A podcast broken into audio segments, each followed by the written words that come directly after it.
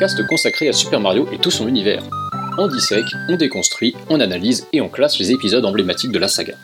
Aujourd'hui, on va revenir sur le troisième Mario et Luigi, le bien nommé Voyage au centre de Bowser, mais aussi sur un épisode un peu particulier qui fêtera déjà ses 5 ans dans quelques mois et dont la suite a accueilli récemment une mise à jour massive, Super Mario Maker. Et pour m'accompagner, comme d'habitude, c'est Guillaume Jette qui m'accompagne. Bonsoir Guillaume. Bonsoir Antistar. Comment vas-tu? Bah bien, ça fait bizarre de pas entendre ma voix au début en fait. Ben oui, ça fait très, ça, ça fait très bizarre, mais j'ai voilà, pris cette petite initiative euh, de, de, de rédiger cette introduction exceptionnellement. Je sais que c'était arrivé une Oui, fois. oui, tout à fait. euh, fait. je ne sais même plus sur quel épisode c'était et pour quelle raison d'ailleurs je, je, je l'avais fait. Une raison sûrement obscure. Très certainement. La, la- la raison d'ailleurs qui a amené cette, cette introduction ce soir est, est tout aussi obscure. hein, euh, donc, euh, alors, je, je ne sais pas si lorsque cet épisode sortira, les, nous, serons toujours, euh, nous serons toujours confinés chez nous ou pas. En attendant, nous l'enregistrons en pleine période de confinement. On est à peu près à combien? 6 semaines là maintenant? Cette semaine, je sais même plus moi, franchement. Euh, On est à trop. Ouais, 6. Trop, trop de semaines de confinement. Trop de, trop, beaucoup trop de Mm. confinement. On est plus près de la fin que du début, Enfin, on si, l'espère. si toutefois la fin se passe bien. On l'espère. Ouais. on le Oui, pas, parce on que l'espère. Moi, Je suis pas, je suis pas d'un optimisme béat sur le sujet, hein, je t'avoue. Ah, il y a peu de monde qui l'est, franchement. Ouais. À part notre euh, gouvernement. C'est ça, je suis légèrement dubitatif sinon euh, sur ce, sur ce genre de choses. Mais bon. Euh, donc du coup, que, bah, que- qu'est-ce que qu'est-ce que tu deviens depuis tout ce temps Eh ben écoute, je, reste bloqué chez moi comme tout le monde. Je ne sors que très peu. euh, mais tu sais, c'est comme ma fille, elle fait un peu pareil, mais elle c'est un vampire, donc elle sort très peu aussi. Euh, donc on reste à la maison, on joue à des jeux. Donc euh, j'ai joué à plein de trucs, on en parlera peut-être après. Je fais des Lego curieusement, et d'ailleurs on parlera de Lego aussi dans cet épisode incroyablement. Ah, oui. Et, euh, et voilà, je, je regarde des séries télé. On pourra en parler peut-être aussi à la fin. On verra sur la suggestion des, des, des animateurs, on va dire. Enfin voilà, donc on essaie de profiter de, doucement de la vie, en essayant de continuer de, continuer de travailler. Alors moi ça va, j'ai de la chance, j'ai beaucoup de boulot parce que dans mon métier, l'informatique, on fait partie des métiers qui continueront à travailler. Et en plus, l'avantage c'est qu'on peut télétravailler euh, assez facilement. Euh, merci, merci Ah la oui, fibre, il n'y a pas à dire, ça aide. Et d'ailleurs, tu as eu de la chance, toi. hein, eu- eu- la fibre elle est arrivée chez toi juste au bon moment en fait. hein. Elle est arrivée, bah, elle est arrivée euh, cinq mois avant, Ouais, mais c'est vrai que pour le coup, euh, le timing était, était pas mauvais Ouais, voilà. quand même. hein. Ouais. On va dire que c'était, C'est appréciable. ça aurait pu, ça aurait pu être bien, bien plus mal. C'est clair. Bon, et toi, du coup, qu'est-ce que tu deviens? Bah écoute, moi c'est pareil, je suis, je suis pas, je me, je me retrouve pas spécialement au chômage puisqu'on, bah, en, faisant un boulot euh, qui est euh, sur internet, dans l'éditorial en ligne, bah forcément, il n'y a pas trop trop de, de, de besoin impératif d'être, euh, d'être dans les locaux sur place. hein. donc même si, bon bah pour tout ce qui est enregistrement d'émissions, tout ça, forcément, ça se complique un petit peu. Hein. C'est pas, c'est pas aussi aussi simple que que quand on a notre studio Non. pour, euh, Mm. pour nos émissions.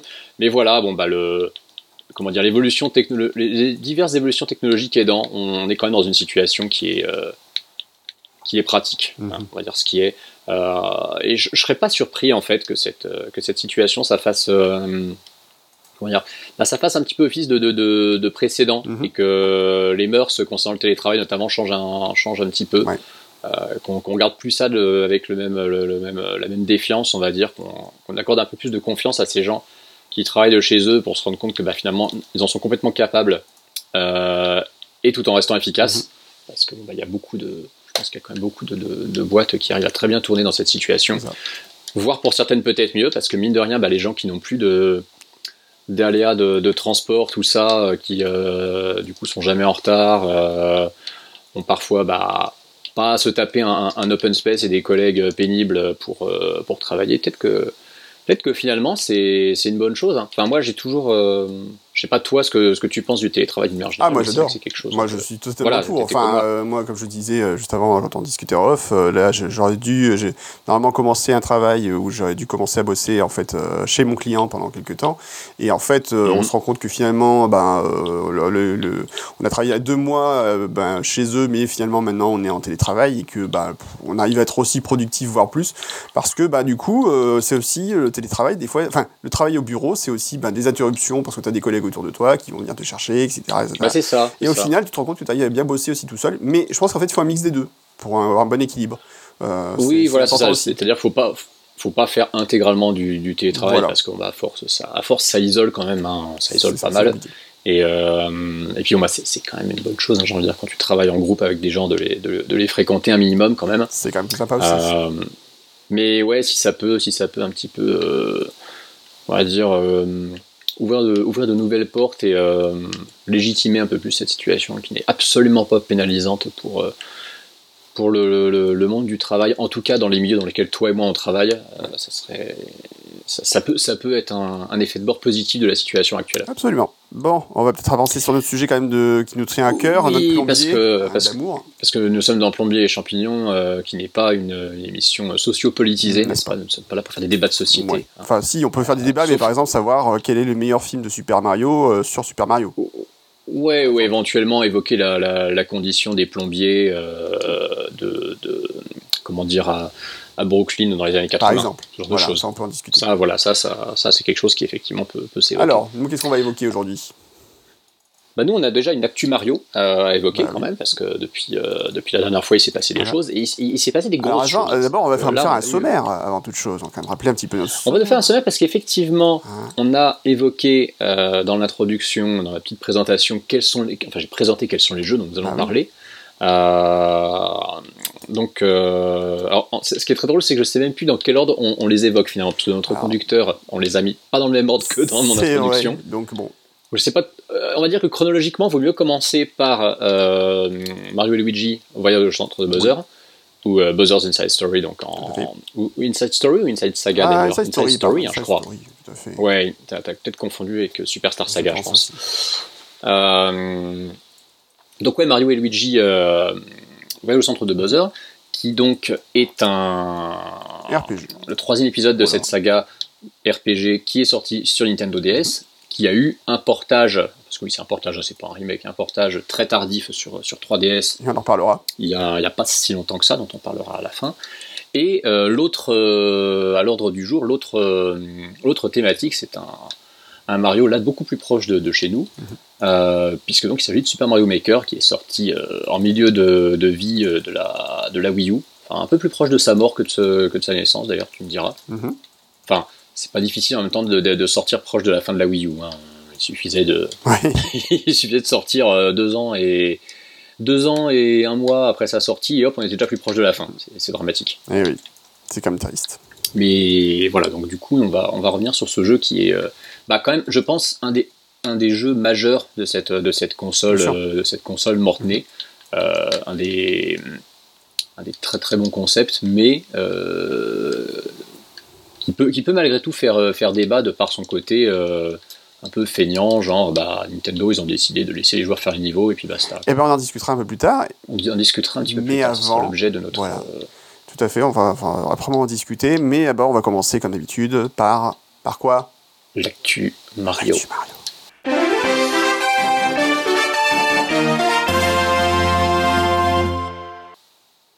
Une actu Mario qui, mine de rien, est assez riche. En fait, euh, on croirait pas comme ça, mais il y a eu pas mal de choses annoncées, il y a pas mal de petites rumeurs, il y a pas mal de choses. Donc on va commencer un peu dans l'ordre. Allez, vas-y.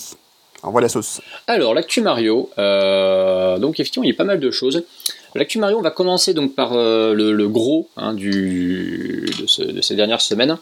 Euh, c'est cette rumeur persistante avec des, des éléments, pour certains très, très crédibles et d'autres, bah, j'ai envie de dire aussi attendus et espérés que crédibles, mais du coup qui, qui nous intéressent beaucoup. Mhm. À savoir que à l'occasion du 35e anniversaire de Super Mario, non pas de Mario, hein, parce que Mario est né en, en 81, mais donc des 35 ans de Super Mario, qui est né le 13 septembre 1985 avec, euh, avec Super Mario Bros. sur Famicom, euh, Nintendo prévoirait de ressortir des titres majeurs du catalogue Mario euh, sous forme de remaster ou de remake. Le truc, c'est que là, on ne parle pas, donc, comme on a pu l'avoir 150 000 fois, de ressortir euh, des Mario illustres 2D euh, mhm. qui ont eu plus que leur dose, on va dire, de portage. Oh si on prend juste Super Mario Bros, on, fait quand même un rapide historique. Il y a eu Super Mario Bros, comment dire, il y a eu Mario Stars donc sur Super mhm. NES, il y a eu Super Mario Bros Deluxe sur Game Boy Color, et il y a eu euh, Super Mario Bros euh, version NES classique sur GBA, sans parler de sa portabilité euh, sur console virtuelle un petit peu partout après. Rien que, rien, que, lui déjà, il y en a un nombre calculable de versions. Mhm. Non, on parle plutôt, et là c'est une petite révolution en soi, on parle des Mario 3D. Mhm. C'est-à-dire qu'il est question de possibles remaster ou remake de Mario 64, de Mario Sunshine ou de Mario Galaxy. Alors là, forcément, ça s'emballe beaucoup, hein, parce qu'on parle quand même de gros, de très très gros titres, mhm. de titres cultes et qui n'ont pas forcément eu de portage, hein, parce que Mario 64 en a eu un sur Nintendo DS euh, qui, était, euh, bah, qui était très honorable pour entamer la, la, vie de cette, de cette jeune console très prometteuse euh, à ses débuts. mais c'est vrai que bon, bah, Sunshine et Galaxy sont restés exclusifs à leur, leur support d'origine. Galaxy en partie bon, bah, pour, pour des raisons de jouabilité bien sûr, même si c'est un jeu qui doit être un petit peu, un petit peu adaptable. Mais en attendant, bah, c'est vrai que on a eu donc il y a bah, quasiment, quasiment 30 ans de ça, hein, il, y a, 27 ans, euh, la compile Super Mario Stars qui était la compile des Mario 2D en fait. Pourquoi on n'aurait pas soit la compile des Mario 3D, carrément, hein, soyons fous, soit effectivement un petit remake ou remaster euh, de, de d'un toi, le, lequel ou lesquels tu verrais et sous quelle forme? Alors moi, celui qui me semblerait euh, intéressant à faire, c'est Super Mario 64 parce que sa technique est quand même bien vieillie et je pense qu'il pourrait mériter euh, d'avoir un gros coup de polish, euh, ça lui ferait pas de mal. Euh, alors que Sunshine, déjà, c'est un jeu plus évolué, je trouve techniquement plus avancé, plus beau, enfin à tous les niveaux. Et, ouais. et, et, un jeu GameCube. Et puis après, le problème, c'est que le fond de, du jeu, euh, bon, moi je suis pas forcément, on a déjà discuté, euh, voilà, c'est pour moi c'est un peu le, le vilain petit canard des Mario 3D sur certains points. Oui, toi t'en es pas donc, très, je suis pas super fan, donc, donc ça m'attirerait moins. Un remake de Super Mario 64, je pense que ça vaudrait le coup, parce que le jeu maintenant commence effectivement à dater, hein, ben, 94, 95, 95 c'est ça 96. 96. voilà, donc 96, donc ça fait voilà, 24. Pour tes 20 ans. Ouais, pour, euh, ouais ça commence à dater. Merci. donc oui, ça merci date. rappeler ce petit point douloureux. Euh, donc ça fait 24 ans. Ça fait 24 ans, donc merci. C'est pas beaucoup mieux. Euh, donc ouais, ça commence à être un jeu qui effectivement a eu une reprise euh, sur DS et je pense qu'aujourd'hui il mériterait quand même un petit peu d'être revu. Surtout Nintendo a commencé un peu le boulot parce que si on se souvient bien en fait il y a des Mario Galaxy, je crois que c'est dans Mario Galaxy 2, ils ont refait un des niveaux entièrement euh, qui était le qui était entièrement constitué euh, de Mario 64, hein. ils ont repris un des niveaux mhm. intégralement. donc il y, a, un petit boulot qui a déjà été fait. Galaxy sur Mario Odyssey aussi et Mario Odyssey aussi. Parce que Mario Odyssey nous a carrément refait le, une bonne partie du hub. tout à fait. Alors oui, le château de Peach, c'est vrai, euh, mais c'est vrai que c'est plutôt une revisite complète, alors que dans Mario Galaxy 2, c'était vraiment une reprise intégrale, vraiment un reportage, voilà, euh, adapté, mais avec euh, graphisme amélioré, mais c'est tout. Donc, bah, c'est ça aussi, on ne sait pas, on sait pas exactement si, donc ces projets sont bien réels. On ne sait pas exactement ce qui est, ce que Nintendo a en tête, c'est est-ce qu'effectivement ils veulent juste faire des, beaux portages HD bien bien lissés. compatibles Switch ou est-ce qu'ils veulent faire des, des, remakes fidèles mm.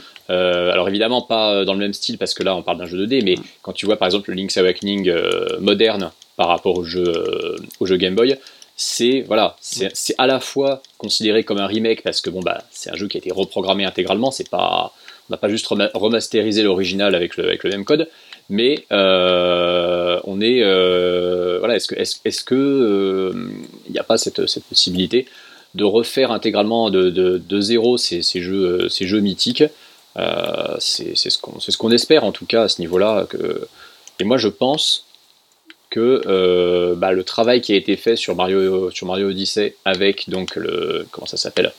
Le château de Peach, c'est peut-être le un début l'indicateur de, de, de, ce qui est possible avec Mario, avec Mario 64. C'est vrai, c'est vrai. C'est-à-dire que Mario 64, un, un, remake de Mario 64, euh, bah, on va dire il y a déjà une bonne base qui a été faite avec ce, avec ce château. Et ça peut donc être une vision un petit peu élargie du château, un peu plus détaillée, parce qu'on bah, le château de Peach, même si la 64 au début on s'émerveillait dessus, euh, quand tu le regardes et que tu le compares à la version de Mario 17, tu te rends compte qu'il fonctionne un petit peu beaucoup dans notre imaginaire, le, le château d'époque quand même, hein, le château de 96. et que finalement on peut, on, peut, beaucoup plus le détailler, on peut en faire quelque chose de plus, de plus... donc oui, moi, je pense que Mario 64 sur le, sur le moteur euh, et avec les assets de Mario Odyssey, c'est probablement ce qui aurait été plus simple à faire pour Nintendo. C'est peut-être déjà ce qu'ils ont fait. Hein. Ils l'ont peut-être déjà, ils l'ont peut-être déjà euh, programmé. Euh, il sera peut-être déjà annoncé dans un Nintendo Direct qui aura eu lieu avant que ce podcast soit publié, parce que ça, reste un Eternal Running. Non mais oh, genre je suis lent à publier le podcast, ça suffit enfin. oh mais tu sais, je pense que c'est surtout un, un, un, running gag entre nous sur sur ce qui est évoqué euh, pendant qu'on enregistre et qui peut se produire euh, d'ici sa sortie. Mais du coup, euh, ouais, je, te, rejoins sur le fait que Mario 64, voilà, c'est celui qui est le plus vieux. Et je pense que voilà, c'est peut-être celui qui est le plus, entre guillemets, le plus facile à remasteriser aussi, d'une certaine façon.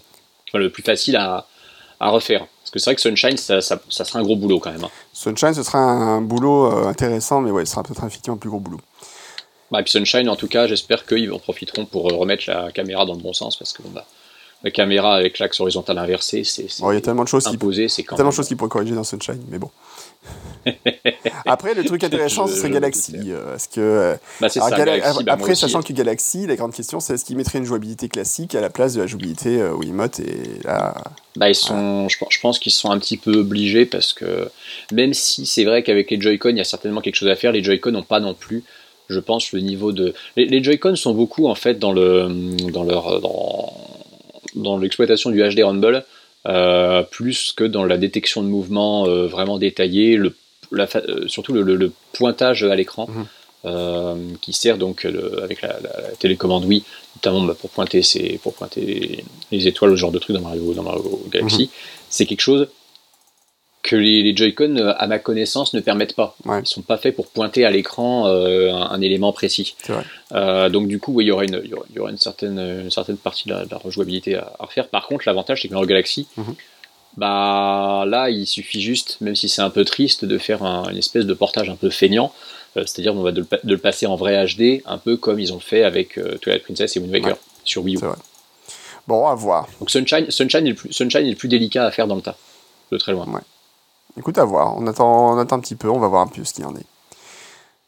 Et du coup, euh, bah, dans, les, dans, les, rumeurs, la rumeur qui va avec, c'est euh, que, bah, que Super Mario 3D World aurait une version Switch incroyable. Ça fait, euh, ça fait plus d'un an qu'on est convaincu que ça va se faire. Et, qu'on et, et, ça fait, je, enfin, en tout cas me concernant, trois mois que je suis étonné qu'il n'y en ait toujours pas. Oui, c'est vrai. Parce que pour moi, c'était pour moi c'était le, portage hyper facile et évident à faire, bon, qui se serait vendu par palette pour euh, pour bien commencer l'année et puis bon bah rajouter un jeu cool aux gens qui ont une, une Switch à Noël ouais, je pense que pour Nintendo, ils voulaient pas trop couper aussi les Animal Crossing et tout ça, donc euh, qui quand même, bah, qui quand même, et voilà, ils ont quand même lancé une campagne de pub monstrueuse en balançant un virus sur à travers la planète pour pouvoir lancer derrière Animal Crossing tranquillement et dire allez-y les gars, confinez-vous avec notre jeu. Et ça a super bien. Et ça a bien cartonné puisqu'en fait c'est la plus grosse vente de Nintendo ever pratiquement, enfin on n'est pas loin. Euh, quasiment ouais, c'est un des plus gros, un des plus gros lancements de Nintendo avec surtout des ventes en dématérialisé qui sont ahurissantes. Bah, c'est normal. Parce que bon bah ça, ça montre, ouais mais ça montre quand même que les gens ont réussi que le, dématérialisé pardon, a réussi à suffisamment bien se démocratiser mhm. à ce niveau-là, parce que euh, moi j'avais un petit peu peur que même en étant, euh, en, voulant absolument jouer au jeu, bah, les gens se disent ouais bon bah j'aurais pas en magasin, tant pis,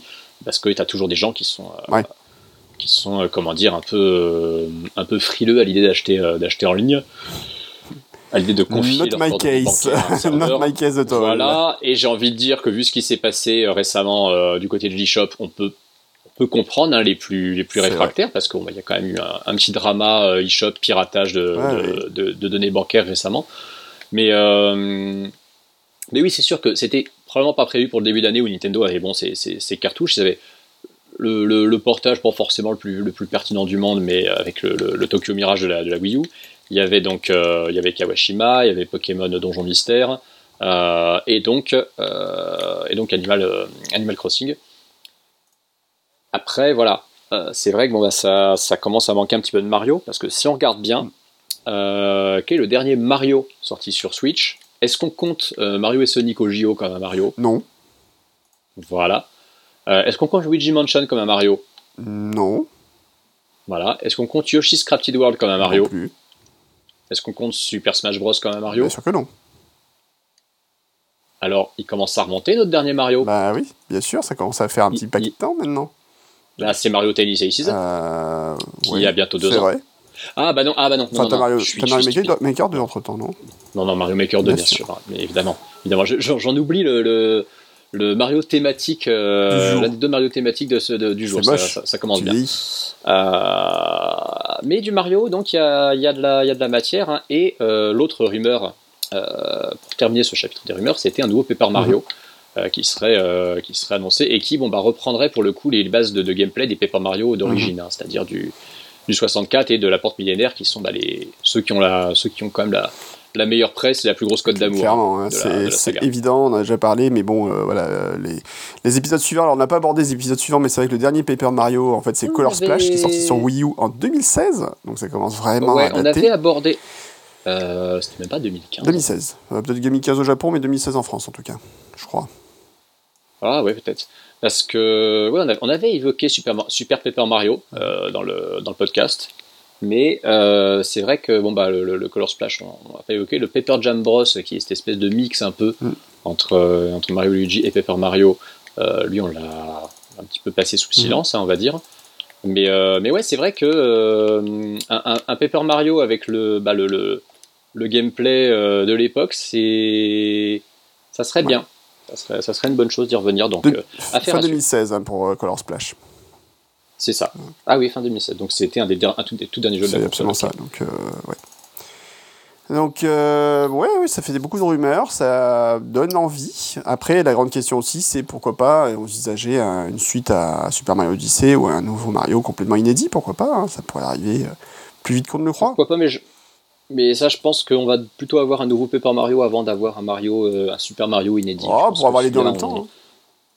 Ce serait, ce serait beau, mais Bah, f- j'y crois pas. J'y crois pas pour tout de suite. euh, attends, Super Paper Mario, il me semble qu'il était sorti super près de la sortie de. On avait discuté. Alors, justement. Super Paper Mario est sorti quasiment. 20 décembre 2017. Ouais, il est sorti- C'est vrai qu'il est sorti quasiment en même temps que Mario Ouais, Galaxy. septembre 2007, hein, donc. euh, Ah ouais, donc ouais, ouais, non, effectivement, ça, ça se tient, ça se tient. Donc euh, tout peut arriver. Après chez Nintendo, moi je crois qu'il n'y a pas de règle établie et que tout peut absolument arriver à un moment ou à un autre.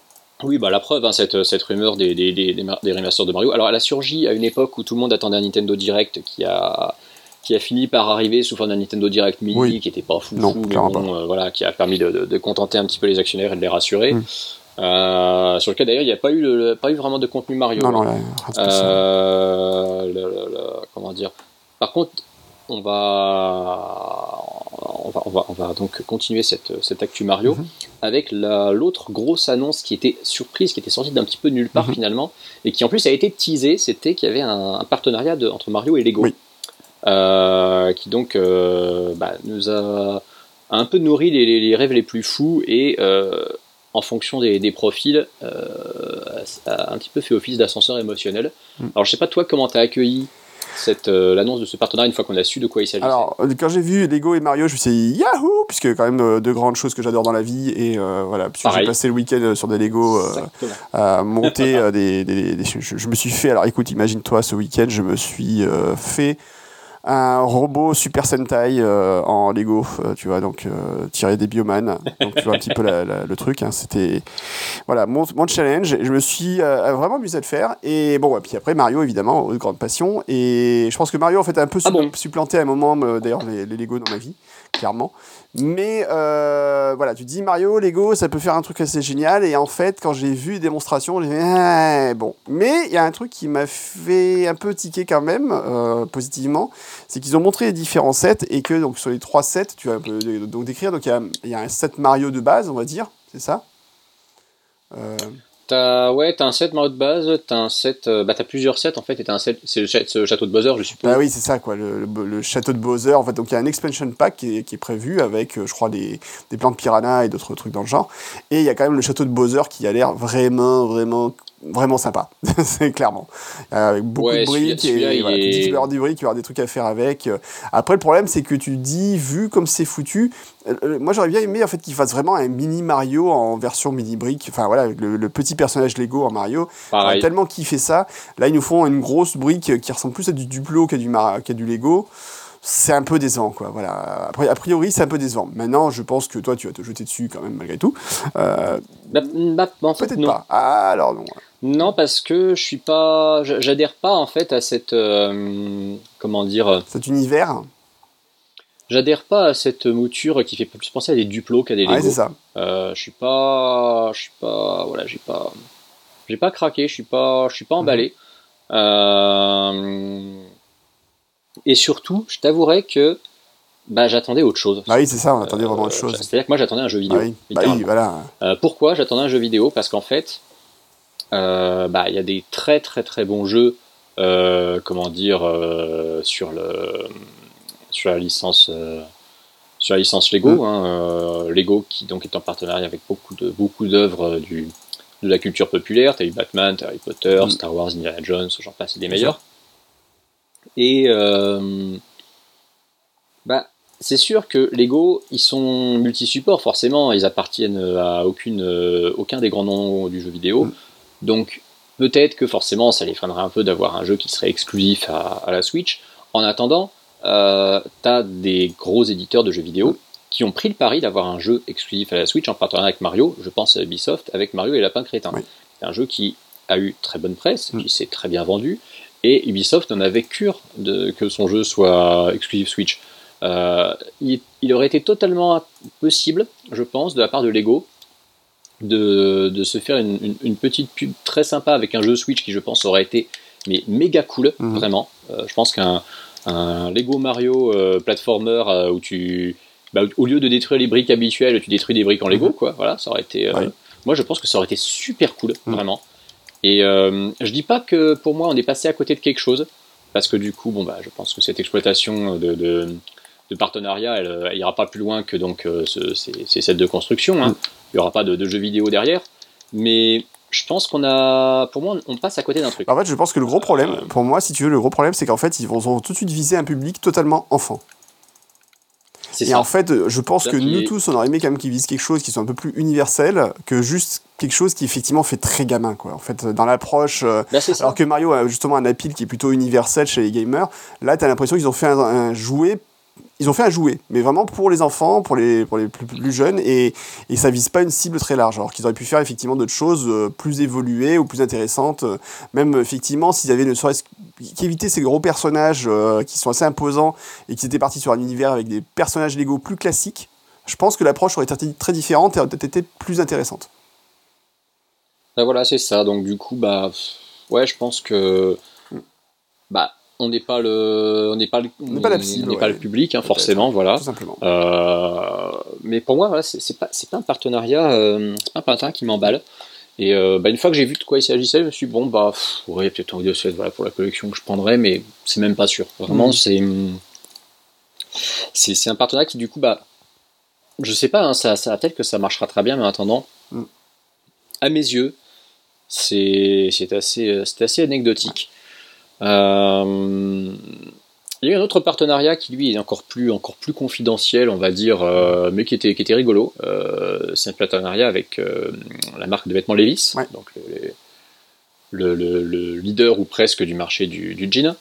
donc avec des, bah, des fringues Levis aux couleurs de Super Mario qui sont d'un goût rien plus ou moins discutable. Hein. tout n'est pas tout n'est pas très très joli. surtout que bah, c'est du Levis donc c'est pas donné. Euh, voilà, je sais pas toi ce que t'en as pensé en voyant ces, ces petites. assez euh, rigolo, euh, voilà, c'est pas fou, mais il y a des trucs sympas. Après, il y a des trucs qui sont affreux. Clairement, il y a quelques-uns qui fait. c'est ça. Voilà. Alors qu'inversement, on a eu, alors qu'inversement, on a eu une, comment ça s'appelle, un nouveau partenariat avec Uniqlo. parce que bah, Uniqlo, c'est loin d'être le premier, et justement, eux, ils ont, c'est eux qui ont dégainé les premiers pour une collection officiellement euh, dédié aux 35 ans de Super Mario. Là, eux, ils ont, ils ont assumé, voilà, c'est les 35 ans de Super Mario, donc on fait quelque chose. Tout à fait. Et c'est plutôt, voilà, ils ont fait des trucs effectivement plutôt sympa. Euh, il faut aller voir sur le site Uniqlo et c'est plutôt joli, effectivement. Et c'est loin d'être, euh, voilà, c'est loin d'être leur, leur, première, comment dire, leur premier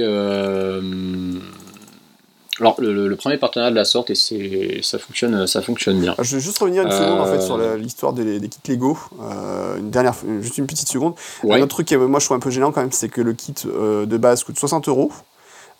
Pour ça, tu as 230 et quelques briques, je crois. Euh, ce qui est vraiment. Ça fait cher la brique en fait quand tu regardes le prix euh, du kit. ça fait très cher. tu peux acheter des kits quand même beaucoup plus importants, avec beaucoup plus de rejouabilité, si je puis dire, chez Lego, que ça, où à mon avis, ouais, tu vas vite en faire le tour. Et je suis pas sûr que les briques tu puisses les réutiliser pour faire beaucoup d'autres choses derrière en fait. Donc, enfin, si après pour les Lego, tu peux toujours trouver des idées, hein, c'est pas forcément vrai, mais, mais je trouve que voilà, ça, fait très cher en fait le, par rapport au nombre de pièces, ça fait quand même très cher. Et je trouve ça un petit peu dommage. Parce que là, ça fait. Voilà, je, suis un peu, je suis un peu comme toi. Je trouve pas ça. Euh, je trouve pas que ce soit. Comment dire Je trouve qu'il y a beaucoup, il y a beaucoup de choses qui sont discutables en fait dans ce, dans, dans ce partenariat et. Euh, bah surtout voilà quand en plus ils nous l'ont teasé tu vois mm. c'est pas genre de truc on l'a sorti en catimini du jour au lendemain euh, parce que bah peut-être qu'ils sentaient qu'ils assumaient pas le truc non ils nous l'ont vraiment ils nous l'ont vraiment annoncé en grande pompe et bon bah ouais on, s'attendait à quelque chose ouais peut-être aussi que bon, bah, t'as peut-être peut des, des, gens qui sont très satisfaits, hein, ça se trouve. Euh, je pense qu'il y, a certainement un, public qui va être trouvé derrière. Nous ne le sommes pas, nous sommes peut-être trop vieux pour ces conneries. Peut-être, peut-être. Enfin là, tu vois, je fais une comparaison rapide avec un autre kit euh, Lego, une boîte Lego de, euh, de du film Lego, de Lego The Movie, euh, le vaisseau de Benny, ou je sais plus comment ça s'appelle, le Excelsior. Tu as 1800 pièces pour 150 dollars, donc ça te fait quand même, ça fait quand même beaucoup plus de pièces pour, le, pour un prix bon, qui est plus, plus élevé. Mais voilà, alors, après, c'est vrai que les kits Lego, plus ils sont petits, plus ils coûtent cher à la pièce. Ça, c'est évidemment. Mais là, je trouve, voilà, c'est un peu, ah, c'est amusé. Maintenant, c'est vrai que le château de Bowser est quand même vachement sexy. Bon, on va voir. Ouais, le château de Bowser, on se laissera peut-être tenter. Et puis le, le, le, Yoshi est sympa. Le Yoshi est sympa. Bon, euh, d'ailleurs, au passage, juste pour euh. finir sur Lego, Movie, Lego Mario, euh, je crois que les kits sur le site officiel, il n'y a que le premier kit, les autres kits ne sont pas encore disponibles a priori. Euh, je vais vérifier. Enfin, pour la France. Pour les États-Unis, je crois qu'ils en montrent plus. Oui, tout n'est pas encore dispo. Oui, c'est pas dispo encore, loin de là. Hein. Euh, non, effectivement, il y a, de toute façon, pour le moment, ils annoncent que le kit ah, starter. c'est tout frais. Hein. Ils annoncent que, le kit, starter. Euh, que, et pas le Kickstarter. non, parce que alors, un, Lego Mario en Kickstarter, là, ça commencerait quand même à confiner un petit peu au foutage de gueule. Oh, après, ça aurait pu commencer un Kickstarter et faire autre chose, mais bon. Euh, ok, on va passer à la suite des Actus Mario, parce qu'en plus, on n'a pas fini, loin de là. Ouais, il reste. Euh, bah, parlons, finissons surtout en parlant de jeux vidéo. Alors, parce que mine de rien, Mario, c'est. Je, je, je, propose qu'on commence par l'actu dont tout le monde a rien à foutre et après on fera la, celle qui est plus intéressante. Ouais, on, commence par ça dont on a rien à foutre. Même si c'est assez rigolo, c'est que donc bah tu sais que nous avons ces, ces, exceptionnels jeux mobiles que sont Mario Kart Tour et Dr Mario World. Et tu sais que Dr Mario, au fur et à mesure que Dr Mario euh, progresse dans son, dans son lore, on découvre des nouveaux docteurs sache que désormais, Dr Lakitu et Dr Goomba existent et sont donc officiellement canon. Eh ben ça, c'est incroyable quand même. je tenais à ce que tu saches quand même que nous avons. Euh, c'est assez beau parce que je connais, je connais un mec dont le pseudo est Dr Goomba, euh, d'ailleurs, euh, dans, les, dans, les, années. dans les années 2000 sur les forums de jeuxvideo.com. Et voilà. Ben, c'est devenu vrai. Et autre, et autant le mec qui y avait pour pseudo Dr Luigi, bon, je me disais, bon, bah lui, il y a peut-être des chances un jour qu'il y ait un Dr Luigi qui apparaisse. Dr Gooba, j'y croyais pas trop quand même. Hein, je, je me suis dit, bon, c'est quand même un peu un, pseudo à la mm. con. Euh, et bah écoute, force c'est de constater que non, voilà, il existe. Et Dr Lakitu aussi. Euh, revenons-en à des vrais jeux vidéo. Oui. Hein, quitte, à être, quitte à être des vieux cons hautains et méprisants, euh, il y, a dénigré. Euh, non, non, non, je pense qu'il faut juste réaliste, c'est tout. Attention, moi je ne dénigre pas le jeu mobile, je dénigre le jeu mobile quand il est mal foutu. Si Nintendo avait fait des vrais bons jeux mobiles et non pas les pompes fric qu'ils ont fait, fait que des Mario Run. Voilà, s'il a fait que des Mario Run, moi ça m'irait très bien. Mario Run est un excellent jeu euh, sur plein d'aspects. J'ai payé 10 balles, j'ai jamais regretté de l'avoir payé plein pot à l'époque, euh, ça m'a jamais gêné. Euh, ce qui m'embête, c'est effectivement Dr Mario, j'ai testé, j'ai joué, ça m'a pas plus emballé que ça, j'ai dit merci, au revoir. Alors que j'étais fan de Dr Mario quand j'étais gosse et même après, enfin j'aime bien jouer au Dr Mario classique, mais que là l'approche qu'ils ont eue, pour moi, n'est pas très bonne. Voilà, c'est tout. donc fin de, fin de la parenthèse. Fin de la parenthèse. Et donc revenons-en pour en plus bah, faire une, bonne transition finalement vers notre, euh, mhm. vers notre sujet principal du jour. Euh, il y a une énorme mise à jour de Super Mario Maker 2. Oui. Mais quand on dit énorme, c'est vraiment énorme. C'est-à-dire, euh, on rajoute, je dis pas qu'on rajoute 30% au jeu, mais, mais pas loin. Super Mario Maker 2, il y a quand même quelque chose qui lui manquait un petit peu. Hein. enfin, il manquait, il manquait toujours des choses, mais Nintendo il a toujours rajouté, heureusement, conformément à sa, sa très bonne politique de suivi de ces jeux en tant que jeu à service, mhm. les a rajoutés gratuitement. Nintendo, donc après avoir ajouté un, vrai mode online entre amis qui manquait un peu au, début, nous propose désormais le fait de pouvoir construire intégralement des mondes. C'est pas trop tôt. Parce que bah, c'est super cool, Super Mario Maker, mais c'est vrai que bon, bah, pouvoir vraiment linker ces niveaux, c'est un petit truc qui, qui, manquait quand même un peu. quoi. Mhm. Et alors, je sais pas, toi, le, le rapport que tu as à Maker 2, l'expérience que tu en as, euh, ah, c'est compliqué, c'est compliqué. Alors, ah c'est compliqué parce qu'en fait, euh, alors j'aimais vraiment, euh, et on en parlera après, on va parler de Super Mario Maker tout court, le, premier sur Wii. le problème que j'ai avec Mario Maker 2, c'est d'abord, un, il faut y jouer sur Switch et que la Switch en ce moment, elle est monopolisée par mes gosses et que j'ai très peu le temps d'attaquer, de la toucher. Et quand c'est pas un qui joue à Animal Crossing, c'est un autre, et quand c'est pas un autre, c'est un autre qui veut essayer Ring Fit Adventure, etc. Donc c'est un peu compliqué. Et du coup, on n'en sort pas. Donc, du coup, on s'en sort pas. Et du coup, en fait, la Switch, j'ai très peu mis le nez finalement depuis euh, quelques semaines. Euh, mais c'est pas grave, j'ai plein d'autres trucs à côté à faire, donc ça me dérange pas. par contre, le problème que j'ai, c'est au niveau interface, euh, je trouvais que le gamepad était pour le coup idéal. Voilà, dans, Mario Maker. Et du coup, sur Mario Maker 2, j'ai plus de mal à créer du niveau par rapport à ce que je pouvais le faire chez, sur la version. Ah bah voilà, c'est un jeu qui était pensé pour la Wii U. C'était un jeu pensé pour la Wii U et sur Switch, c'est plus compliqué au final. Euh, c'est un peu plus compliqué, je trouve, à manipuler. Pour créer des niveaux bah, avec, le game, avec le, les sticks euh, ou avec les manettes, c'est un peu plus compliqué qu'avec le, gamepad. Et j'aimais bien ce côté où tu dessinais d'un côté, ça apparaissait sur l'écran. Là, pour le coup, le, le gameplay déphasé entre les deux était franchement, je trouve, idéal. Mais donc, du coup, j'ai pas le temps, j'ai pas eu le temps vraiment de me consacrer à Super Mario Maker 2. j'ai juste fait le mode de story à l'époque, et puis voilà. Malheureusement, le même problème que toi. Et c'est ah, dommage, et, surtout, mais enfin après, on reparlera de tous les autres problèmes que j'ai avec Mario Maker 2, mais euh, avec Mario Maker en général plus tard, on en parlera plus tard. Mais voilà, mais après, pour le coup, la, mise à jour est quand même alléchante. C'est ça, c'est une, une mise à jour qui est très conséquente et bah, je pense que le jeu tel qu'il sort maintenant, et surtout, bah, Nintendo l'a annoncé, hein, il n'y aura plus de, mise à ah, jour, en tout cas d'ajout de contenu. Ouais, ils ont annoncé qu'il n'y avait plus de grosses mises à jour, a priori. C'était la dernière grosse mise à jour. C'est-à-dire que s'il y en a, voilà, ce sera des petits, des, des petites, euh, des petits équilibrages ou des trucs comme ça, mais ce sera pas de l'ajout de contenu massif. Euh, là, tel qu'il est, euh, Super Mario Maker 2 est définitivement un jeu complet et fini. Bah, dix mois après sa sortie, quand même. Oui, c'est ça. pourtant, c'est un jeu qui, quand il est sorti, bah oui, bon, il manquait pas grand-chose en dehors, bah, justement, de. De ce qu'on avait de ce qu'on avait beaucoup pointé du doigt avec cette impossibilité de jouer avec des amis ce qui était quand même un peu un, un comble, hein. on, va, va pas, va pas s'en cacher. Et voilà, maintenant le jeu est, le jeu est, complet, est fini. Euh, c'est une bonne nouvelle. Maintenant, bah, reste, euh, reste à savoir si les gens suivront, parce que la création dans Super Mario Maker, aussi impressionnante soit-elle, ne reste pas quelque chose de forcément de fondamentalement facile à maîtriser. et si maintenant, en plus, voilà, faut, faut, faut, linker euh, les niveaux pour en faire carrément des mondes avec une map qui va avec, bon, je pense que les gens qui savent faire des niveaux, ils sauront faire des mondes hein, sans problème. Euh, c'est juste que là, c'est un jeu qui, je pense, en termes de, en termes de création, se destine toujours autant à une, espèce d'élite de joueurs, entre guillemets. Et euh, bah ouais, je sais pas.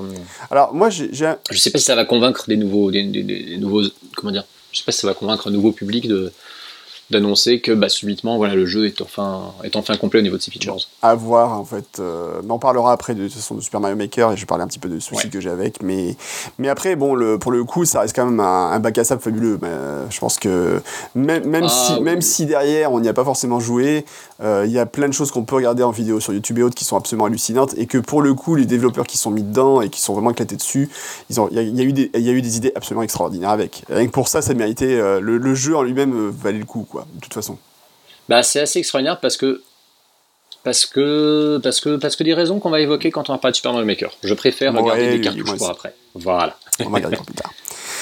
Voilà pour l'actu Mario, c'était une bonne actu Mario, dis donc. C'était bien dense pour cette fois. Oui, elle était, était plutôt riche. Euh, on avait pas mal, de, pas mal de bons sujets. Euh, bon, et puis des sujets un peu, un peu lol hein, aussi, bah J'insiste, mais Docteur Lakitu. Ouais, Docteur Lakitu. Voilà. Docteur Lakitu, quand même. Hein. Excuse-moi. Voilà. Je pensais pas dire ça un jour, mais mais hum, ouais, c'est un peu flippant, presque, je dirais. Bref. of the Wild. Euh, donc, ouais, pour la, pour la Bref, of the Wild, évidemment. Euh, bref, pour la Mario, voilà, c'est tout. Mhm. Du coup, il est l'heure de, de passer à notre première thématique du jour, qui est Mario Luigi, voyage au centre de Beaux-Arts.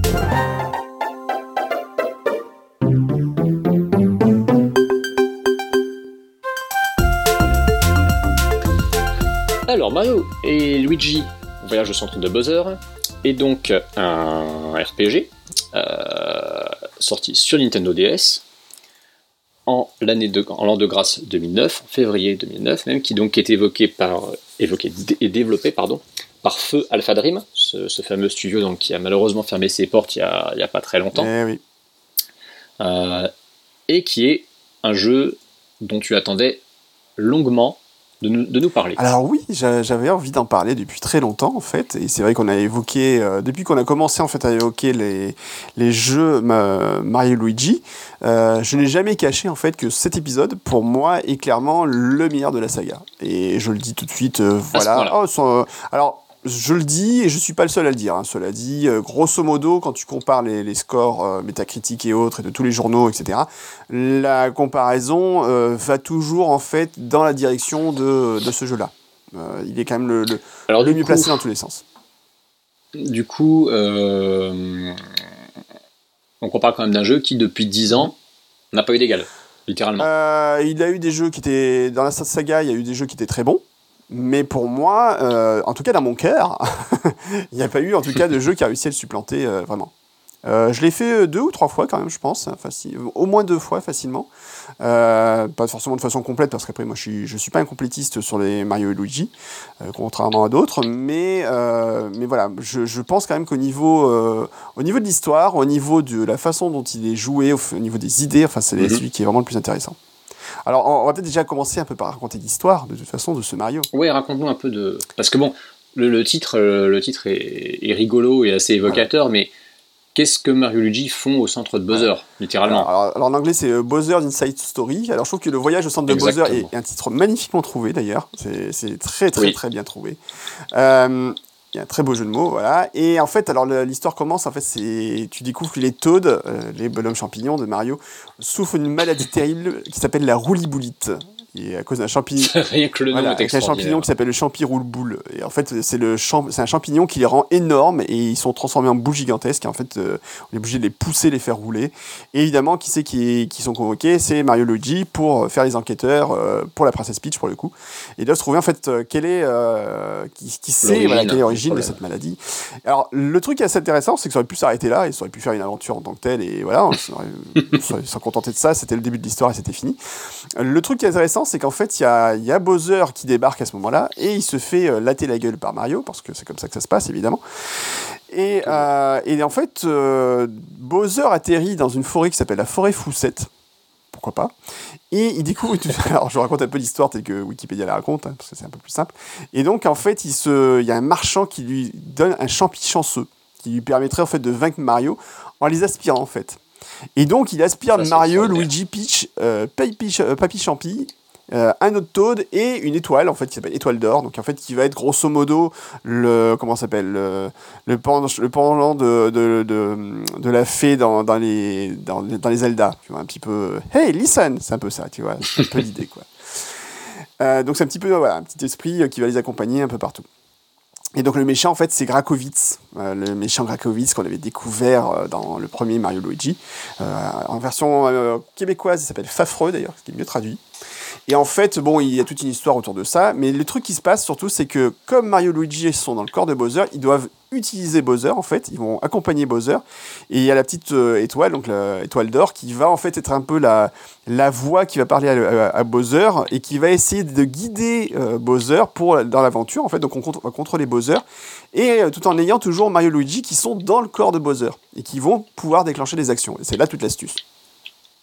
Et c'est quand, même, c'est, quand même encore une fois très décalé. C'est-à-dire que l'esprit Mario Luigi, une nouvelle fois, euh, fait merveille à ce niveau-là. Parce qu'on on, avait pris l'habitude que les, tous les RPG Mario euh, bénéficient quand même d'un, d'un, traitement bien plus soigné, on va dire, au niveau de leur, euh, de leur écriture. Là, à ce niveau-là, encore une fois, on est sur des bases bien plus élevées que. Ah, c'est solide. En termes d'écriture, c'est plus solide. Bah, euh, et, On est à mi-chemin entre Mario Galaxy 1 et Mario Galaxy 2, hein, pour se resituer. Et en fait, ce qui est assez marrant, c'est que surtout, euh, dans l'histoire, Bowser, c'est un loser, en fait. C'est le voyage au centre de loser. on aurait pu faire ça. c'est ça. En fait, c'est ça qui est drôle. En fait, Bowser se fait un peu lâcher par ses Losers Castle. qui vont suivre Krakowitz. En plus, Krakowitz est carrément chopé le château de Bowser, va l'embarquer. Enfin, il y a toute une histoire là-dessus. Et Bowser veut récupérer son château. Et en fait, il, est, il ne sait même pas, en fait, qu'il est aidé par Mario et Luigi qui sont à l'intérieur. C'est là, toute la- là aussi toute la subtilité du truc. Donc l'écriture va jouer là-dessus, forcément en plus. Euh, ce, ce, ce, ce quiproquo en fait où euh, euh, Bowser pense qu'il est aidé juste par Étoile d'Or, mais en fait il est aidé aussi par Mario Luigi. Et, ça marche super bien parce que l'écriture est canon en fait. L'écriture est vraiment super bonne. Il y a des moments qui sont vraiment hilarants. tu, tu, vraiment, tu, tu, rigoles vraiment parce que le, les interactions des personnages sont vraiment drôles. Enfin, tout, tout marche bien en fait. Il y a tout qui marche bien dans ce jeu. C'est ça qui est, qui est fou quoi. Et puis c'est vrai que Bowser, si tu veux, c'est un loser, mais c'est un loser qu'on adore détester en fait. C'est un peu ce que je disais, tu vois. Oui, c'est-à-dire que c'est- le bon loser, c'est pas celui à qui tu as envie de mettre des claques, c'est celui qui a envie de. Bah, de toute façon, Bowser, dans, les, dans le Mario RPG, souvent a un, a un rôle euh, très différent. Il n'a pas, il a pas, tout- il a pas un rôle de méchant, souvent il a un rôle d'allié, un rôle de, de compagnon. C'est vrai que c'est un peu. C'est c'est un peu particulier parce qu'on a historiquement, voilà, Bowser est le premier, j'ai envie de dire, grand méchant de l'histoire du jeu vidéo. Hein. euh, C'est de c'est toute pour ça façon, que oui. c'est- c'est oui, toujours. oui, tout à fait. c'est toujours marrant de le voir dans un rôle, euh, de- dans un rôle de, de- de compagnon comme ça. Mais, mais oui, on s'y fait, ça fait partie en fait du, du, du lore Mario RPG. Parce qu'on va considérer que Paper Mario plus Mario Luigi, c'est un, un lore Mario RPG à part. C'est ça. Et euh, ouais, c'est- c'est-à-dire qu'en plus de cet aspect loufoque, on décide que bah, Buzzer joue, joue un nouveau rôle. Et, euh, C'est ça. et donc bah, dans cet, dans cet épisode-là, il est. Il est, je, dis, dis pas qu'il est encore plus mis en avant que les autres, mais il se retrouve quand même dans le titre du jeu directement.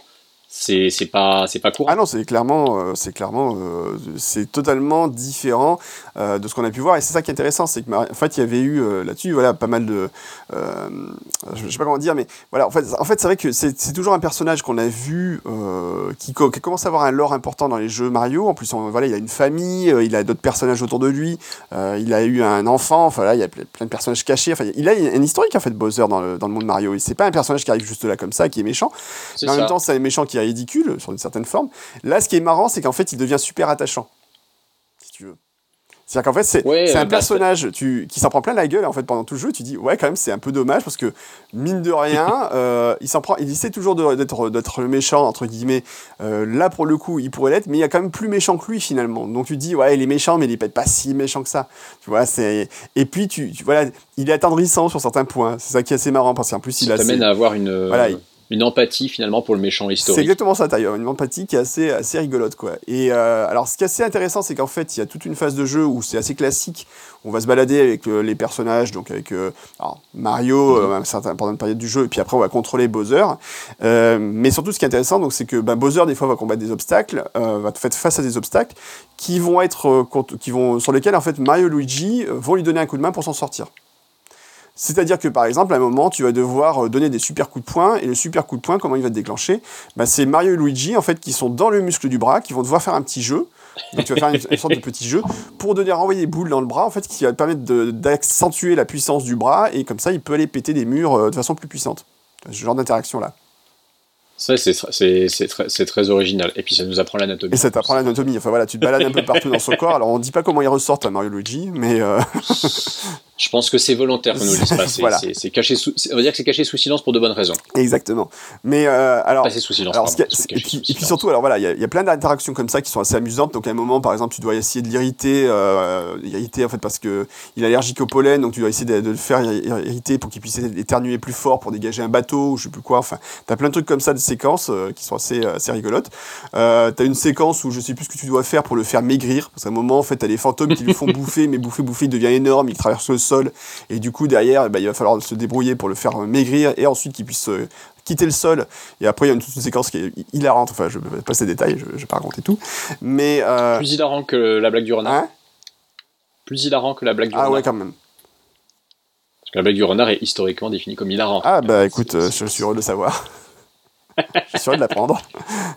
Je, je- je l'ai connu, Mhm. on me l'a vendu comme un gag hilarant. Ouais. C'est comme ça que qu'on m'a qu'on m'a introduit à ce, à ce calembour. Moi qui, crois- moi qui croyais qu'il de toi, dis donc. C'est incroyable. Euh, non, il n'est pas de moi. Non, je l'ai découvert il y, a, il y a plus de 15 ans, mais il n'est pas de La moi. blague du renard.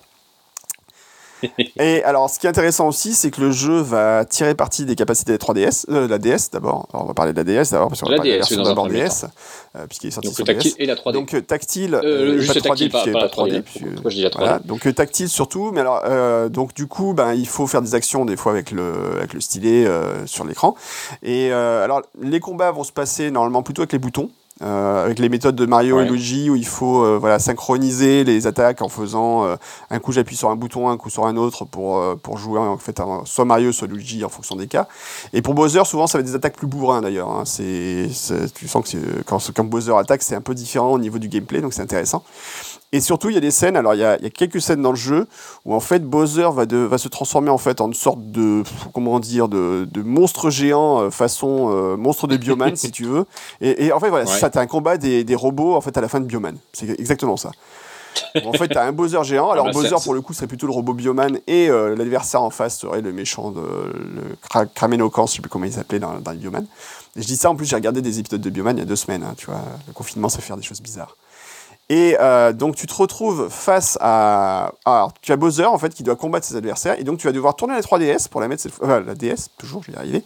Tu vas devoir jouer à tourner la DS en fait pour jouer alors pas à l'envers mais en fait les écrans euh, en mode euh, horizontal si tu veux, enfin vertical plutôt. Ah, Mode oui, vertical. vertical, d'accord. Et tu vas donc Côte à côte. voilà, et tu vas taper en fait sur l'écran euh, tactile avec le stylet pour déclencher des actions. Alors ça va être euh, déclencher des boules de feu, donner des coups de poing, euh, voilà. Et tu as même des actions où tu devras souffler. Bah, pour souffler, il faudra souffler dans le micro de la 3DS. Alors pour le coup, en ce moment, ne jouez pas à ce jeu dans les transports hein, quand ils vont reprendre. Euh, Ah, sinon, oui, ça va être non, mal là, vu. éviter, Ça va être très mal vu, je pense. Euh, Ou alors soufflez, mais sous votre masque. Mettez votre DS sous votre masque. Ça va être ça très va être bizarre. très étrange, voilà. Alors c'est ça, c'est là où tu vois les limites euh, du jeu tel que Nintendo des fois veut nous le faire jouer, tu vois. Moi j'ai eu ce problème avec certains jeux où on te demande de crier, dans la cartouche pour déclencher des actions, déclen- déclencher des, des Mais actions dans c'est le vrai jeu. que. C'est assez gênant quand tu dois le faire. qu'il Dans... aimait bien, ouais, hein. quand tu dois le faire dans des transports en commun, c'est gênant. Ouais, non, mais c'est vrai qu'ils aimaient bien nous faire, euh, comment dire, euh, nous faire souffler dans le micro de la DS à l'époque. Il y avait pas mal de jeux qui exploitaient ça. Bah, il y avait, il y avait Phantom Hourglass, Oui, tout à notamment. fait. Et c'était. euh, Par moments, c'était pénible. Mais c'était pas nouveau. Mais c'était loin d'être nouveau, puisque je sais pas si tu te rappelles, mais la manette Famicom Ah, avait une feature La comme fameuse ça. astuce de Zelda. La fameuse astuce de Zelda. On en parle de cette ça. astuce de Zelda Allez, petit aparté. Allez, vas-y, ra- raconte. Non, vas-y, je te raconte. Elle est, plus, elle, est, elle, est, elle, est, elle est plus de ton âge que, que du Ah bah en fait le problème c'est qu'en fait c'était dans Zelda, dans la légende de Zelda, à un moment on expliquait qu'il fallait la voix pouvait utiliser, enfin vous pouvez terrasser un ennemi. Et en fait dans Zelda, dans la légende de Zelda, on ne pouvait pas, on comprenait pas trop pourquoi il y avait ce message parce que l'ennemi qu'on devait tuer, se disant avec la voix, on le tuait avec une flèche, ce qui était assez étonnant.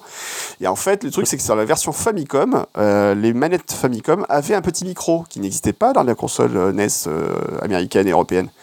Et donc, eh ben, dans le- la version japonaise, on pouvait parler dans le micro et ça peut déclencher effectivement, la, ça tuait les adversaires à l'écran à ce moment-là. Enfin, ça réduisait. Bon, ça voilà. dit, c'était pas le. Ouais. Et le, et, et- et le premier, j'y pense en, du coup. Mhm. euh, mais rétrospectivement, le premier usage qui a été fait du micro en, en Occident n'était pas sur DS. Mhm. Est-ce que tu sais où il était? Ouh là, non, je ne sais pas. Petit, petite rivière. Ah, Est-ce que c'était pas dans les jeux GameCube avec le microphone? C'était, dans les jeux GameCube avec le microphone. Pour, euh, Ma- Ce pour, euh, mer- Super Mario Ce merveilleux pour les Mario. euh, Mario Party Mario Party 6 et, 6 et 7, Ouais, ouais. C'est ça. Ce, mer- ce merveilleux euh, ustensile qui marchait quand même extrêmement mal. Moi, je me souviens d'une partie de Mario Party 6, je crois, euh, où avec des on avait essayé, mais par tous les moyens, de faire comprendre Peach en disant le nom de Peach dans le micro. Et il comprenait pas. et il comprenait Luigi. C'était, enfin, c'était désespérant. L'horreur. Ah non, c'était. Bah, disons que les jeux à synthèse vocale, s'il faut, enfin, si- s'il faut que ça puisse écouter euh, correctement, euh, voilà.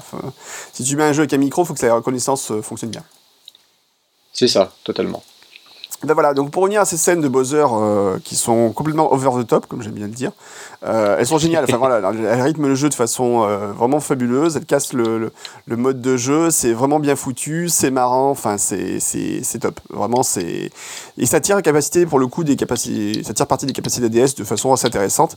Donc rien que pour ça, voilà, je trouve que c'est un jeu qui qui a le mérite, voilà, de- de- d'innover, de tenter des choses. Et rien que pour ça, c'est cool. On va s'en écouter un petit, Bah, on va un- s'écouter un petit morceau de musique peut-être d'abord. Ouais, bien sûr. Euh, je vais mettre le morceau des combats de boss parce que je l'aime bien.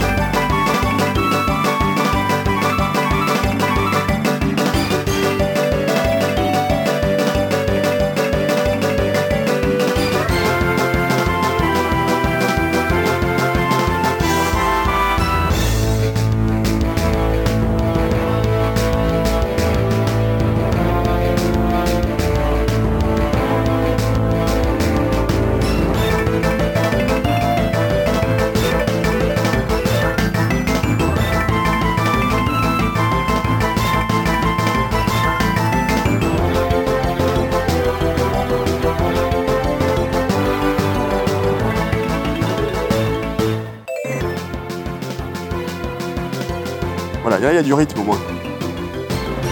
Bah, c'est les Mario et Luigi, euh, en plus d'être d'être loufoque, euh, d'être bien décalé, euh, ils cherchent quand même à avoir effectivement une BO qui, rythme assez bien une action une action drôle et décalée. Donc faut voilà faut des morceaux qui soient rythmés, faut des morceaux qui soient entraînants. et tant qu'à faire pour des combats de boss, effectivement, comme en plus bon bah, tu vas tu vas passer quelques temps dessus, si tu te retrouves avec un truc lancinant, ça va vite te saouler, donc faut, faut, que, ça, faut que ça accompagne l'action, faut que tu pas l'impression d'être dans un, dans un RPG euh, d'un autre âge où, euh, tu as l'impression de jouer à un jeu d'échecs. C'est ça. Donc de ce point de vue-là, c'est très réussi. Non, non, c'est pour ça, ce point de vue, il est, voilà, ils sont toujours top. Et alors techniquement, voilà, c'est toujours comme d'habitude chez Nintendo, c'est vraiment très irréprochable. Il n'y a pas, enfin très irréprochable, je sais pas si on peut dire ça, mais voilà, c'est vraiment irréprochable, on va dire. Et c'est joli, les musiques sont sympas, les animations sont cool. Enfin, il y a, y, a, y a, très peu en fait de choses à regretter sur ce, sur ce jeu-là. Enfin, j'ai beau réfléchir, je vois pas vraiment de, de points faibles euh, sur, sur ce Mario Luigi là. Ah mais il me semble qu'il a été très très bien noté en plus. Ah bah euh, si tu regardes les scores, Game Ranking c'est 91%, Metacritic c'est 90%, tu vois, c'est c'est du 9 sur 10, 35 sur 40 chez Famitsu, enfin 10 sur après bon après t'as les magazines Nintendo, c'est un peu compliqué toujours les notations, mais à l'époque voilà, je me rappelle le test chez, chez IGN était euh, dithyrambique 9,5, tu vois, c'est quand même des, des, très très haut score quoi. Donc non, il n'y avait pas de bah, il y avait pas de discussion, ça reste un très très très grand jeu euh, Mario et Luigi c'est une preuve de plus en fait que euh, quand, on, quand on parle de, des jeux Mario qui sont des valeurs sûres mm. euh, et de certaines sous-licences Mario qui n'ont qui n'ont jamais déçu, il suffit de voir effectivement les, les, retours qu'elles ont. C'est-à-dire que même si euh, il y aura ce côté pour les pour les gens, ouais, c'est encore du Mario, bah c'est encore du Mario, mais il y a un énorme travail derrière. Il y a bah, dans le dans le cas de ces épisodes une très bonne écriture un très bon gameplay, hein, parce que finalement, t'as pas spécialement évoqué, enfin trop évoqué euh, les, les, les, features de, gameplay de cet épisode-là, mm. mais c'est pareil. C'est quand même pas non plus des épisodes euh, qui sont trop redondants l'un de l'autre. À chaque fois que tu as un nouveau Mario et Luigi, mm. même si tu te retrouves en terrain connu parce que il euh, y, a, cette touche Alpha Dream justement qui est assez, assez palpable, tu as quand même voilà, tout, un tas de, tout un tas de choses à redécouvrir, à réapprendre, et, et de ce point de vue-là, ouais, c'est une bah c'est l'une des sous-sagas Mario euh, qui marche le mieux. Avec, euh, avec Mario Kart et. Et je réfléchis à une autre saga en fait qui marcherait aussi bien parce que toutes les autres elles ont quand même elles se traînent un sacré paquet d'épisodes moyens quand même quand on y réfléchit. Bah oui. Parce que tu regardes Paper Mario et parti un petit peu en décrépitude sur la fin. Ah, tu regardes Mario. Mario. Tennis, euh, tout est c'est inégal. Mario Party aussi. Mm. Oui, c'est un peu le problème avec ces, jeux de, Mario, en fait, où bah, en fait, tu apportes une nouvelle idée, euh, mais après, si tu fais différents épisodes, il faut pouvoir la soutenir dans le temps. Et typiquement, Mario Tennis, bah, tu en parles, euh, je vois pas trop ce que, au moment, tu peux apporter à une saga comme ça, enfin, de jeu de tennis, euh, qui plus est. Mario Luigi, tu pourrais, il pourrait partir dans d'autres directions, hein, mais voilà, faire vraiment les aventures de à partir d'un autre personnage. Et je trouve que ce qui est intéressant pour le coup, c'est que le personnage principal, c'est pas forcément Mario Luigi, c'est vraiment Bowser. S'ils faisaient peut-être la même chose, mais avec un autre personnage, genre un Toad, ou, bah, ils l'ont fait hein, avec euh, Captain Toad par exemple, euh, qui cassait un peu le, aussi euh, en apportant un nouveau style de jeu. Je trouve que c'est Ils l'ont fait avec Peach aussi, hein. il y a le Super Princess Peach ah, on en parle dessus un jour. Je ne sais pas. Ah, faudra qu'on l'évoque. c'est très compliqué, Princess Peach, hein, quand même. Parce que tu sens que c'est un jeu qui a peut-être pas été fait par des filles hein, derrière. Non. Définitivement pas. à l'époque actuelle, ça se sent quand tu y joues. Euh, disons, que voilà, quand, quand il joue un peu plus jeune, euh, tu, le trouves cool et puis euh, tu te rends compte à un moment qu'il est quand même un petit peu problématique. Il est très problématique. On en parlera, je pense. Ouais, on en parlera, je pense un jour. Ce serait intéressant d'en parler. ne serait-ce que parce que c'est un spin-off qui, qui, vaut peut-être le coup. C'est un jeu de plateforme, c'est un spin-off. ça vaut le coup qu'on en parle.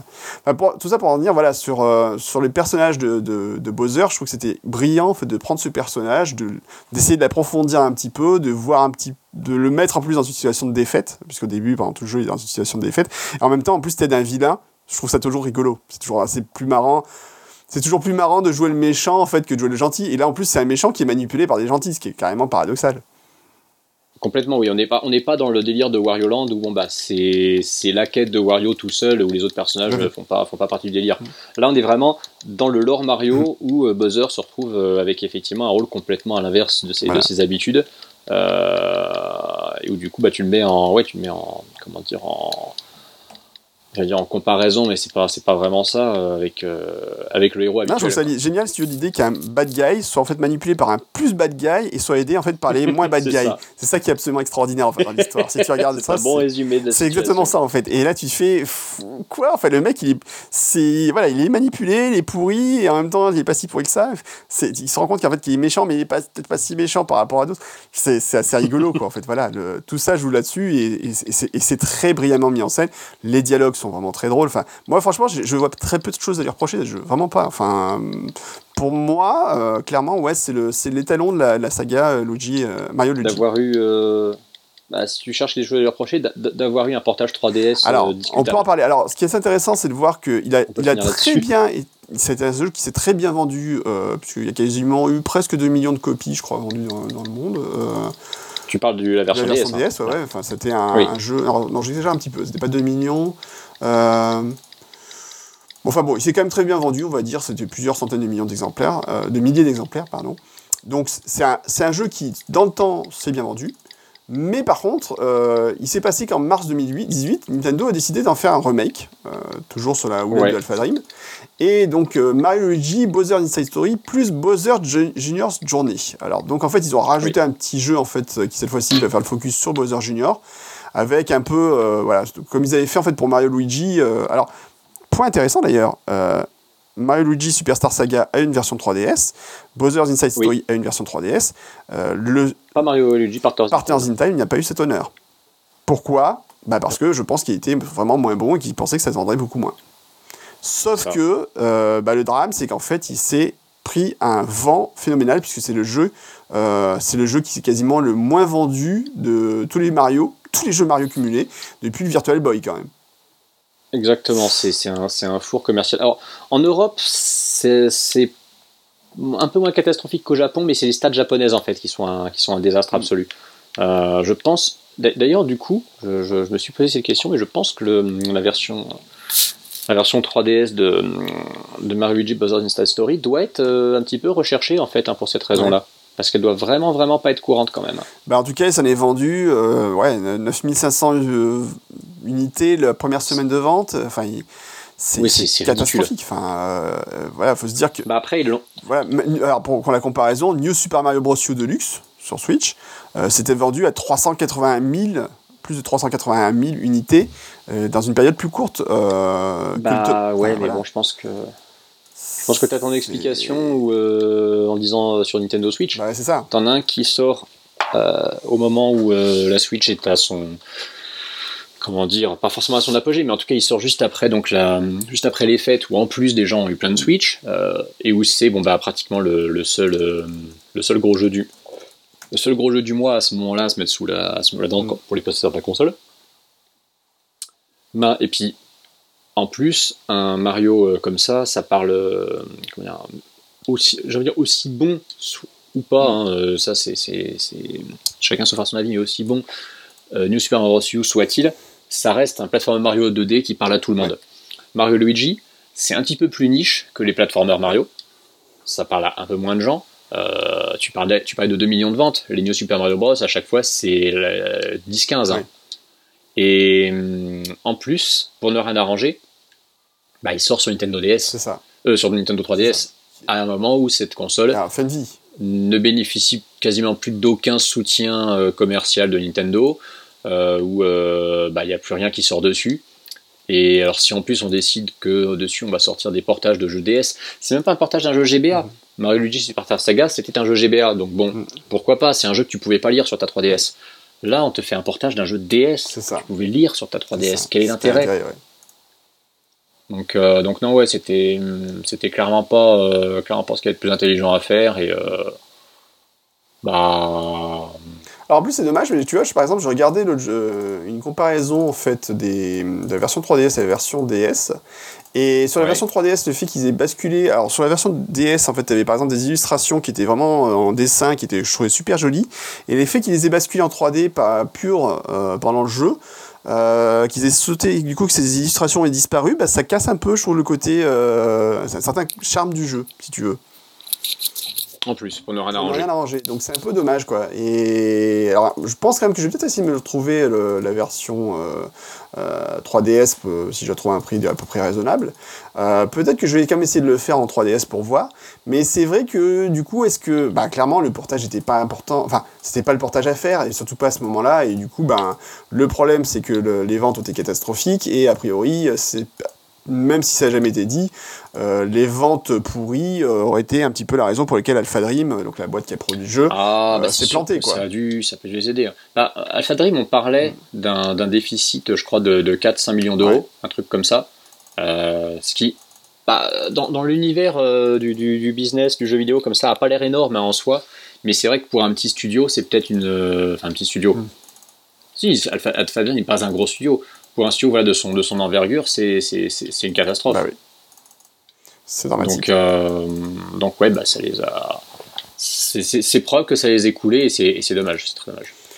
Ouais, c'est vraiment triste. Enfin, c'est vraiment vraiment triste. Et alors, a priori, ils ont quand même bossé aussi sur. euh, ah bah, ils, ont, ils ont bossé sur Mario et Sonic euh, Jeux Olympiques, a priori, sur Switch, Alpha Dream Ouais. avec Sega. Alors ça, Enfin, sous, la houlette de Sega, mais ouais, ils ont bossé que- dessus, a priori. Oui, voilà. Bah peut-être, euh, oui, puis euh, après, euh, c'est peut-être aussi des, des gens du stade Alpha Dream, c'est pas Mhm. vraiment le, le studio lui-même qui a, qui, a bossé, euh, qui a bossé officiellement dessus. Mhm. Parce que je pense qu'il devait déjà être un petit peu à moitié en, en début de cessation d'activité à ce moment-là. Ouais. Bon, enfin voilà, c'était une triste histoire. euh, l'histoire d'Alpha Dream Bah, disons que c'est, tri- la, triste, la triste conclusion Ouais. d'un, d'un chapitre qui, con- qui concerne, euh, qui concerne un excellent jeu. Bah ouais, c'est ça. C'est un peu ça. Et euh, cela dit, le suivant, euh, Dream Team, est pas dégueulasse du tout. On en parlera à l'occasion, hein, mais euh, il est pas mal du tout aussi. Mais c'est vrai que le- leur chef-d'œuvre, sûrement, ce sera Voyage au centre de Bowser. Alors où est-ce qu'on le classe? Ben, On le classe en haut. Voilà, c'est facile.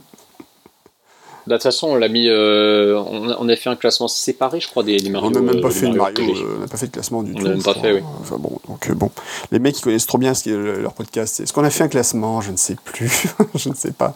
Je crois que je n'ai même pas encore mis à jour le classement en ligne. Faut que- Ah, bah, ah on si si, on, a un classement des Mario 2D. On a un classement des Mario RPG, on a un 3D, classement des RPG Mario. Attends, non, non, non, on ne déconne pas avec ça. Alors la grande question, c'est est-ce qu'il est euh, au-dessus de Paper Mario ou de Super Mario RPG Euh, Moi, clairement, Bon, au-dessus de Super Mario RPG, oui. euh, cla- clairement au-dessus de Super Mario RPG. Entre Paper Mario et la porte du millénaire et celui-là, j'hésiterais quand même beaucoup.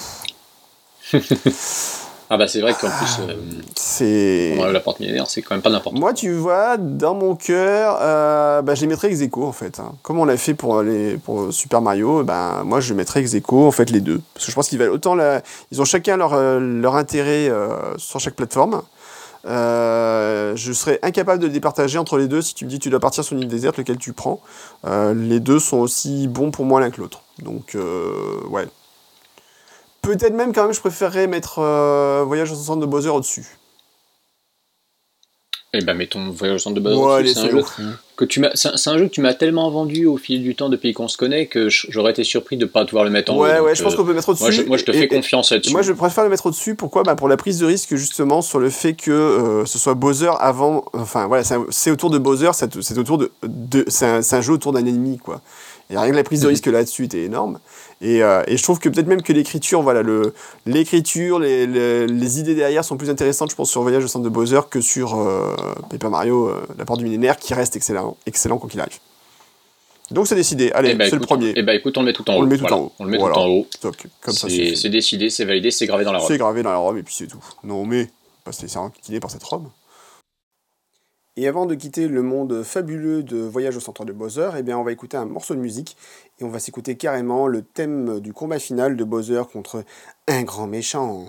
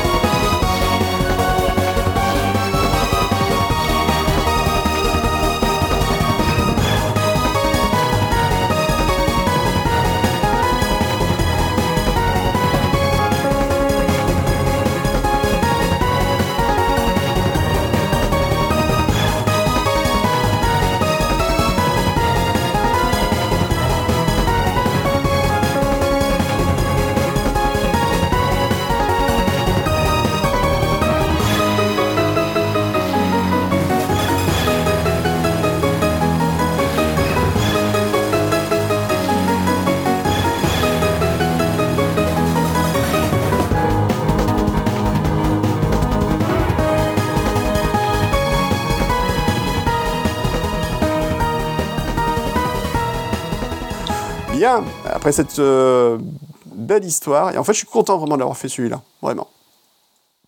Bah non, et puis tu me, tu me le vends bien, moi qui... euh, bon après, c'est vrai qu'il faut toujours que je me décide à, à faire ces, ces Mario... euh, tous, ces, tous ces Mario RPG en, en tour par tour, là, sur lesquels, Ah, ça prend du temps, hein. j'ai tellement hésité. Euh, mais ouais, faudrait que, faudrait que j'en Bah ça, au lieu de faire des streams d'Uncharted tous les soirs, là, hein, monsieur Forcément, on s'amuse, on se la pète en mode hard, là, à jouer à Uncharted euh, tous les soirs en Et stream. en attendant, Hein? en, en attendant, j'ai réussi mon défi. Ça m'a pris du Ouais. temps, mais j'ai réussi ce que je voulais faire. Alors, on rappelle quand même que Monsieur Antistar donc, s'est amusé à finir. euh, c'est quoi déjà qu'il a fini juste avant? Céleste, là Il s'est fait. Allez, vas-y, je te fais toutes les pistes euh, de Céleste. Ah, toutes les, toutes les phases B, les phases B, phases tous les- et le Tous chapitre, les cœurs, les et le machins. chapitre 9 de Je t'ai l'enfer. vu saigner des larmes de sang là, sur, sur ces jeux là, c'est de l'horreur. Après, ça a fait Ori, euh, et puis je sais pas quoi là, Ori et The Will of the Wisp, c'est quoi Ori and the Will of the Wisps. Wisp, ouais. Voilà, donc euh, monsieur aussi s'est tapé ça. Et après, ça se fait de l'Uncharted euh, tous les soirs pendant des heures. Bah oui, mais voilà, qu'est-ce que tu veux? Après, tu. Ah, et, et c'est bon fini, je vais continuer, hein, j'ai encore d'autres d'autres d'autres. Eh ouais, mais après, tu veux pas faire, tu veux Bah, pas jouer des bons jeux, qu'est-ce que je te dise? Je, je ne, je ne répondrai pas à cette provocation. Et je crois pas, il est en train de faire un podcast et Twitch en même temps. Non, c'est pas vrai, mais ça aurait été drôle. Ça, ça, ça aurait été Ça gonflé. aurait quand été très fort. non, il n'est pas connecté. Ah, par contre, j'ai un copain Yamato qui est connecté, qui joue à Tetris 99. Faudra que je vois un jour ce, que ça donne, s'il est fort ou pas. Euh, Tetris 99 que j'ai qui est complètement abandonné d'ailleurs. Tiens, tu vois, c'est Ah, ça ah ouais, c'est ma marotte du que moment. Puis à un moment, ça s'est arrêté. Et là, je suis maintenant sur. euh, Imagine-toi que je rejoue à Picross, euh, à Pokémon Picross sur 3DS. Ah Ouais, ouais, ouais, ouais. Je sais pas pourquoi celui-là, je l'aime c'est bien. Bah, celui-là, je l'aime bien. Euh, c'est l'un des rares Picross que j'ai fait. Euh, J'ai fait celui-là et Zelda Picross et j'aime bien.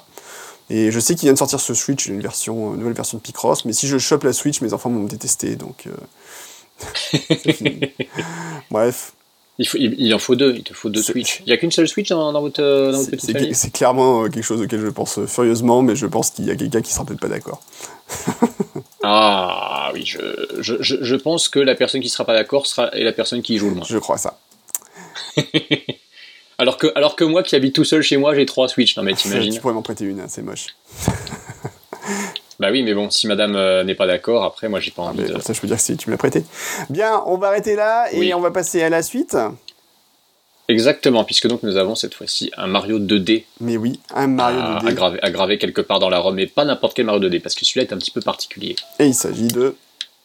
Super Mario Maker. Wouhou Et t'as vu comme j'ai fait bien le wouhou? Ah oui, non, je, je suis impressionné là, franchement. Euh, tu, tu fais, wow, tu fais super bien le wouhou. Eh, Merci, merci du fond du cœur.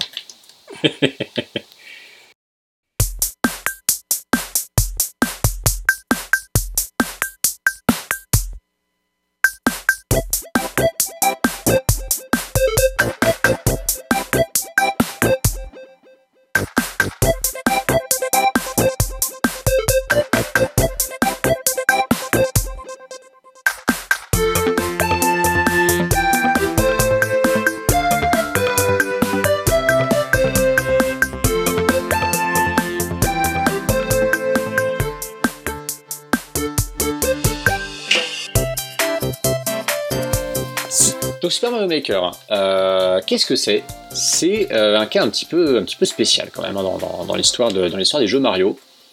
Euh, puisque donc on a, on a vu bah, beaucoup de comment dire beaucoup de beaucoup de jeux Mario 2D dans l'histoire depuis donc Super Mario Bros. en 85 et pour les 30 ans de, Super Mario Bros. hein, littéralement en 2015 et en septembre 2015 en plus, hein, puisque bon, bah, le jeu est sorti vraiment, euh, je crois, alors c'est pas, c'est pas au, au jour près, Mhm. mais à quasiment, euh, quasiment à la semaine près. euh, il est sorti donc pour le, ouais, il est sorti le, je regarde, voilà, le 10, 11 et 12 septembre, euh, selon les territoires, sachant que Super Mario Bros est sorti le 13. Ouais. Donc on est vraiment dans l'optique de célébrer les 30 ans de Super Mario et de Super Mario Bros. Super Mario Maker, c'est littéralement euh, un jeu de, construction euh, de niveau. Et c'est vraiment euh, Nintendo qui nous file les clés pour fabriquer notre propre Super Mario Bros. Voire notre propre Super Mario Bros 3 ou Super Mario World ou même New Super Mario Bros. U. parce que le concept, c'est de pousser beaucoup plus loin ce qui avait été fait avec Mario Paint, dont il est une espèce d'héritier spirituel, en nous permettant, à travers des, grilles de construction, d'utiliser tous les éléments de décor donc de ces illustres Mario 2D euh, pour construire nos, propres niveaux jouables, euh, de, les, publier donc en ligne, que tout le monde puisse y jouer, les tester, et bah, de faire des niveaux donc, bah, soit avec un, concept de level design un peu original, soit des niveaux extrêmement difficiles, soit, soit de rendre hommage à des, niveaux d'autres Mario mais faits avec un, skin différent, et qui ont cette particularité étonnante de pouvoir basculer euh, assez subitement d'un skin à l'autre. C'est-à-dire que tu commences à développer ton, niveau, euh, tu, crées un niveau de Super Mario Bros. Tu choisis en un petit clic comme ça sur la bonne interface de le faire basculer en mode Super Mario World. Ton niveau a exactement le même, la même topographie, les ennemis et les objets au même endroit, sauf qu'il a le style de Super Mario World. Et sur le, sur le pitch de base, c'est absolument génial. Tout à fait.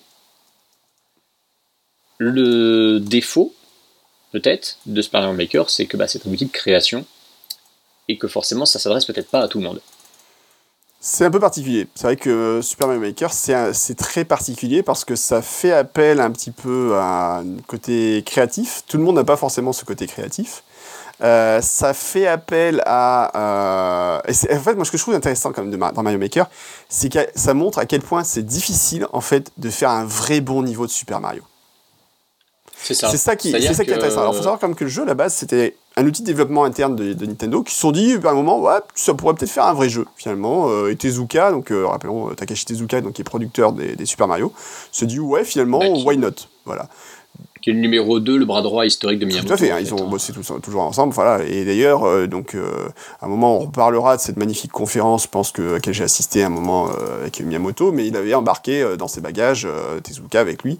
C'était un grand moment.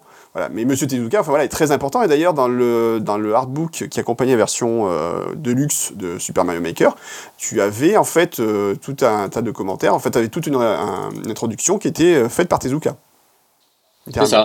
Oui, parce qu'ils ont fait une, ils ont fait une édition une édition limitée qui comprend effectivement un petit, un petit artbook. Euh, c'est un, jeu qui est un peu là, en plus, bon, bah, forcément, de vouloir nous, nous, donner sa, sa, dose de fun et de faire appel à notre créativité. C'est un jeu qui a un petit côté voilà, documentaire aussi. Hein. C'est, euh, on, va vous, on va vous rappeler un peu ce qu'est ce qu'est Super Mario, euh, comment, comment ça a fonctionné. Et comme tu le dis si bien, effectivement, c'était un, c'était pas censé être un jeu à la base, c'était vraiment un, outil de, un outil de création qui a été, qui a été proposé, euh, comment dire, qui a été proposé aux, joueurs. Euh, et c'est pas du tout quelque chose qu'on avait vu venir. Parce ah que bah, on était en, quand il a été annoncé, on était à une période où la Wii U bah, avait du mal à, avait du mal à s'installer. Euh, je crois qu'il a été présenté à un, E3. Mhm, je crois que c'est le 3 2014, donc c'était peu de temps après la, la sortie de, de Mario Kart 8 qui était le premier jeu a vraiment très bien marché. Ce qui, est terrible pour la Wii U, c'est qu'en fait, ces très bons jeux, euh, un, peu, un peu plus originaux, sont arrivés en deuxième partie de la console. Je pense à Splatoon aussi. Euh, mais ils sont, arrivés, ils sont arrivés un peu tard. Alors, c'est des jeux qui, du coup, bah, ont eu une deuxième vie, heureusement, sur Switch. Euh, en s'évitant d'ailleurs des portages faciles, hein. ils ont chacun eu une suite, ce qui est beaucoup plus intelligent. mais c'est vrai que Super Mario Maker, tu te, tu te dis, le premier réflexe que tu as, c'est de te, de te rappeler si tu si es un vieux de la vieille de, Mario Paint, de, de, ah de, création, mais bon, bah, qui était vraiment uniquement le, de, de, la création visuelle. Hein. Tu pouvais bon, faire quelques petites animations de tes personnages dans le décor, mais mm. c'était pas quelque chose de jouable. C'était vraiment, euh, c'était juste un, un, outil de dessin et de, et de génération de petites, de petites séquences animées. Euh, Super Mario Maker, c'est un générateur de, de, niveaux entièrement jouable et donc l'objectif ici, il est totalement différent. Il est vraiment d'amener les gens à, bah, créer leur propre, leur propre niveau de Mario. Et c'est là que du coup, bah, ça peut faire un petit peu, un petit peu polémique parce qu'on peut se dire, euh, ouais, mais du coup, euh, Nintendo là, ils sont quand même en, en mode gros feignant, c'est-à-dire qu'ils partent du principe que bon bah ça sert plus à rien de créer des jeux nous-mêmes, on va laisser les joueurs en faire en fait, on va leur donner un outil puis les joueurs vont se démerder. Bah, ce qui est déjà le cas en fait, puisqu'il y a les, les Kaizu Mario par exemple qui existaient, qui étaient des versions euh, revues et corrigées de Mario mais super difficiles. euh, par exemple. Oui, mais, mais ça, c'était, mais c'était pas officiel. officiel. Non, mais voilà. Mais à un moment, c'est peut-être aussi l'écoute de cette communauté, se dire, bah, ok, vous voulez un outil pour faire ça, on a un truc qui peut correspondre, il y a peut-être une demande finalement, et dans ce cas-là, pourquoi ne pas aussi fournir ça, sachant qu'après, tu as c'est aussi ce qu'a fait Minecraft finalement, c'est fournir un outil ça. et puis dire aux développeurs joueurs, bah ok, on vous fournit ce- cet outil qui est ce qu'on appelle un bac à sable, donc dans lequel vous faites ce que vous voulez, et bah tu livres cet outil et tu dis bah qu'est-ce que vous pouvez faire avec? Bon, épatez-nous. Et finalement, ça n'a pas empêché Mario de, de- de Nintendo de continuer à faire des, alors pas des Super Mario 2D, mais des 3D en tout cas, puisqu'il y a eu Odyssey derrière. Donc bon. Bah, c'est-à-dire qu'en fait, c'est euh, le, le concept de, de Mario Maker, c'est une espèce de, bah, une espèce de Minecraft hein, finalement, euh, en- intégralement en 2D. Et je pense que l'avantage par contre qu'il a d'être en 2D, c'est que ça reste quelque chose d'assez abordable pour le pour les gens. En plus, on leur, euh, on, bon, on joue beaucoup sur leur euh, sur leur fibre nostalgique avec les sprites de, de Mario NES, qui, qui vraiment parlent à beaucoup de gens. C'est vrai que ce, ce, ce Mario pixelisé en, en vert et rouge, Bah, il est iconique. il est quand même assez, euh, il, est, il est- il est iconique et il parle à, il parle à absolument tout le monde. Euh, tu, tu leur dis, voilà, vous, vous pouvez refaire des niveaux de Super Mario Bros à votre façon, officiellement avec un outil euh, littéralement euh, développé par Nintendo pour vous, euh, pour que vous puissiez vous amuser avec ça. C'est vrai que bah, la carotte est quand même hyper tentante. Oui. En plus, c'est un jeu qui est très adapté pour la console sur laquelle il sort, parce que la Wii U, elle a cette fameuse tablette qui est pour le coup méga pratique. C'est-à-dire que c'est une console qui a été extrêmement mal vendue dans les deux sens du terme. Euh, et c'est d'autant plus dommage qu'elle bénéficie vraiment d'un- outil assez génial avec cette tablette. Bah, pour le coup, là, euh, on en parlera après, mais voilà, je trouve que là, le, la tablette, en fait, fait tout à fait la différence dans la création euh, sur euh, Super Mario Maker, pour, mon- pour moi en tout cas. Complètement, c'est-à-dire que tu, tu te dis, quand, quand tu joues à Super Mario Maker sur, sur Wii U, tu te dis c'est un jeu qui aurait eu euh, complètement, sa, complètement sa place par exemple sur, euh, sur DS, parce que c'est un jeu qui nécessite effectivement euh, de, de- de déplacer tous les, tous les objets dans ta, comment dire, que tu veux placer dans ton niveau avec un stylet sur un écran tactile. Sauf que sur DS, bah, c'est un peu petit, Mm. et c'est vrai que bon, bah, sur, euh, sur Wii U, en plus, bon, bah, tu as le, le skin Super, New Super Mario Bros. U qui est, qui est là pour justifier un petit peu le fait que le jeu est sur Wii U. Euh, t'as une, t'as une très bonne lisibilité d'ensemble. Mm. C'est quelque chose qui est, qui est clair, qui est efficace, mais qui devient vite effectivement complexe au fur et à mesure que, te- que, que- que tu apprends. Et là où c'est un petit peu décourageant, c'est que quand tu commences à t'intéresser un petit peu aux créations que les gens ont fait, parce que comme toujours dans ce genre de situation, tu as des gens qui sont extrêmement talentueux, euh, qui ont euh, une, une créativité sans borne et euh, bah, qui exploitent à merveille les outils qu'on leur file. Dès que tu commences à voir ce que les gens sont capables de faire, tu te dis est-ce que ça vaut vraiment le coup que moi j'essaie de, de, de- faire un mon peu truc risque, sur lequel je vais galérer? Surtout qu'en plus, euh, une spécificité, mais ça, bon, c'est- c'est c'est pertinent et c'est intelligent. Euh, tu peux pas publier ton niveau en ligne si tu ne l'as pas fini. Oui, heureusement. Du coup, euh, l'objectif, c'est de faire en sorte que les niveaux qui soient mis en ligne soient pas des trucs complètement stupides et infaisables. Euh, donc, du coup, ça, ça force quand même les gens à tester leur, leur création pour s'assurer, bah, entre guillemets, elle, elle- elle- passe euh, un peu au révélateur de level design de Nintendo finalement. Le, le, le, seal, of, quality Nintendo, il a sa, son approbation par le par l'achèvement de la, de la création qu'on a essayé de faire. Et euh, donc ça, c'est- un très bon concept. Mais globalement, ça a quand même un peu accouché sur beaucoup de, bah, voilà, de, de, de, kaizo et de, de niveaux vraiment extrêmement, extrêmement complexes, même si tu as eu des créations absolument, absolument géniales. hein. Ça n'a pas été que du, du, du, du Mario Hardcore. Alors j'essaie de vous donner, euh, de retrouver les codes de, des quelques niveaux que moi j'ai conçus euh, il y, a, il y a longtemps. Euh, je m'étais amusé en particulier à faire un épisode, enfin un niveau hommage à Doctor Who. Alors j'avais fait, j'avais fait un. Tardis, j'avais fait un donc j'avais fait un Tardis, j'avais fait un Dalek, j'avais fait plein de trucs revisités, donc c'était assez rigolo ça à faire. Je m'étais assez amusé, puis surtout bon bah t'as un Mario Docteur, donc ça. ça- c'est vrai que ça collait bien finalement. Ça collait bien. Donc, dans donc ce- j'étais assez amusé, voilà. c'était Mario. Voilà, je me suis amusé pas mal à faire ce- celui-là. J'avais fait deux trois niveaux qui étaient plutôt des, des revisites un peu de classiques ou des niveaux totalement originaux. Mais comme je dis, en fait, la grosse difficulté, c'est de faire de- quand, de- quand on veut faire un niveau de Super Mario, c'est de faire un niveau de Super Mario. C'est ça, parce dans que ça a l'air- sens où- ça, ça a l'air incroyablement simple. Tu te dis, mais ouais, les niveaux de Mario, tout le monde tellement complexe. Et c'est là que tu te rends compte de justement bah, où se situe ce fameux savoir-faire de Nintendo qu'on aime tellement Oui. euh, évoquer. C'est-à-dire que fabriquer un niveau qui soit cohérent, qui ait une bonne unité, qui soit, qui soit agréable à parcourir, bah, c'est bête, mais c'est ça le level design en fait. C'est pas quelque chose que, que, tout le monde a.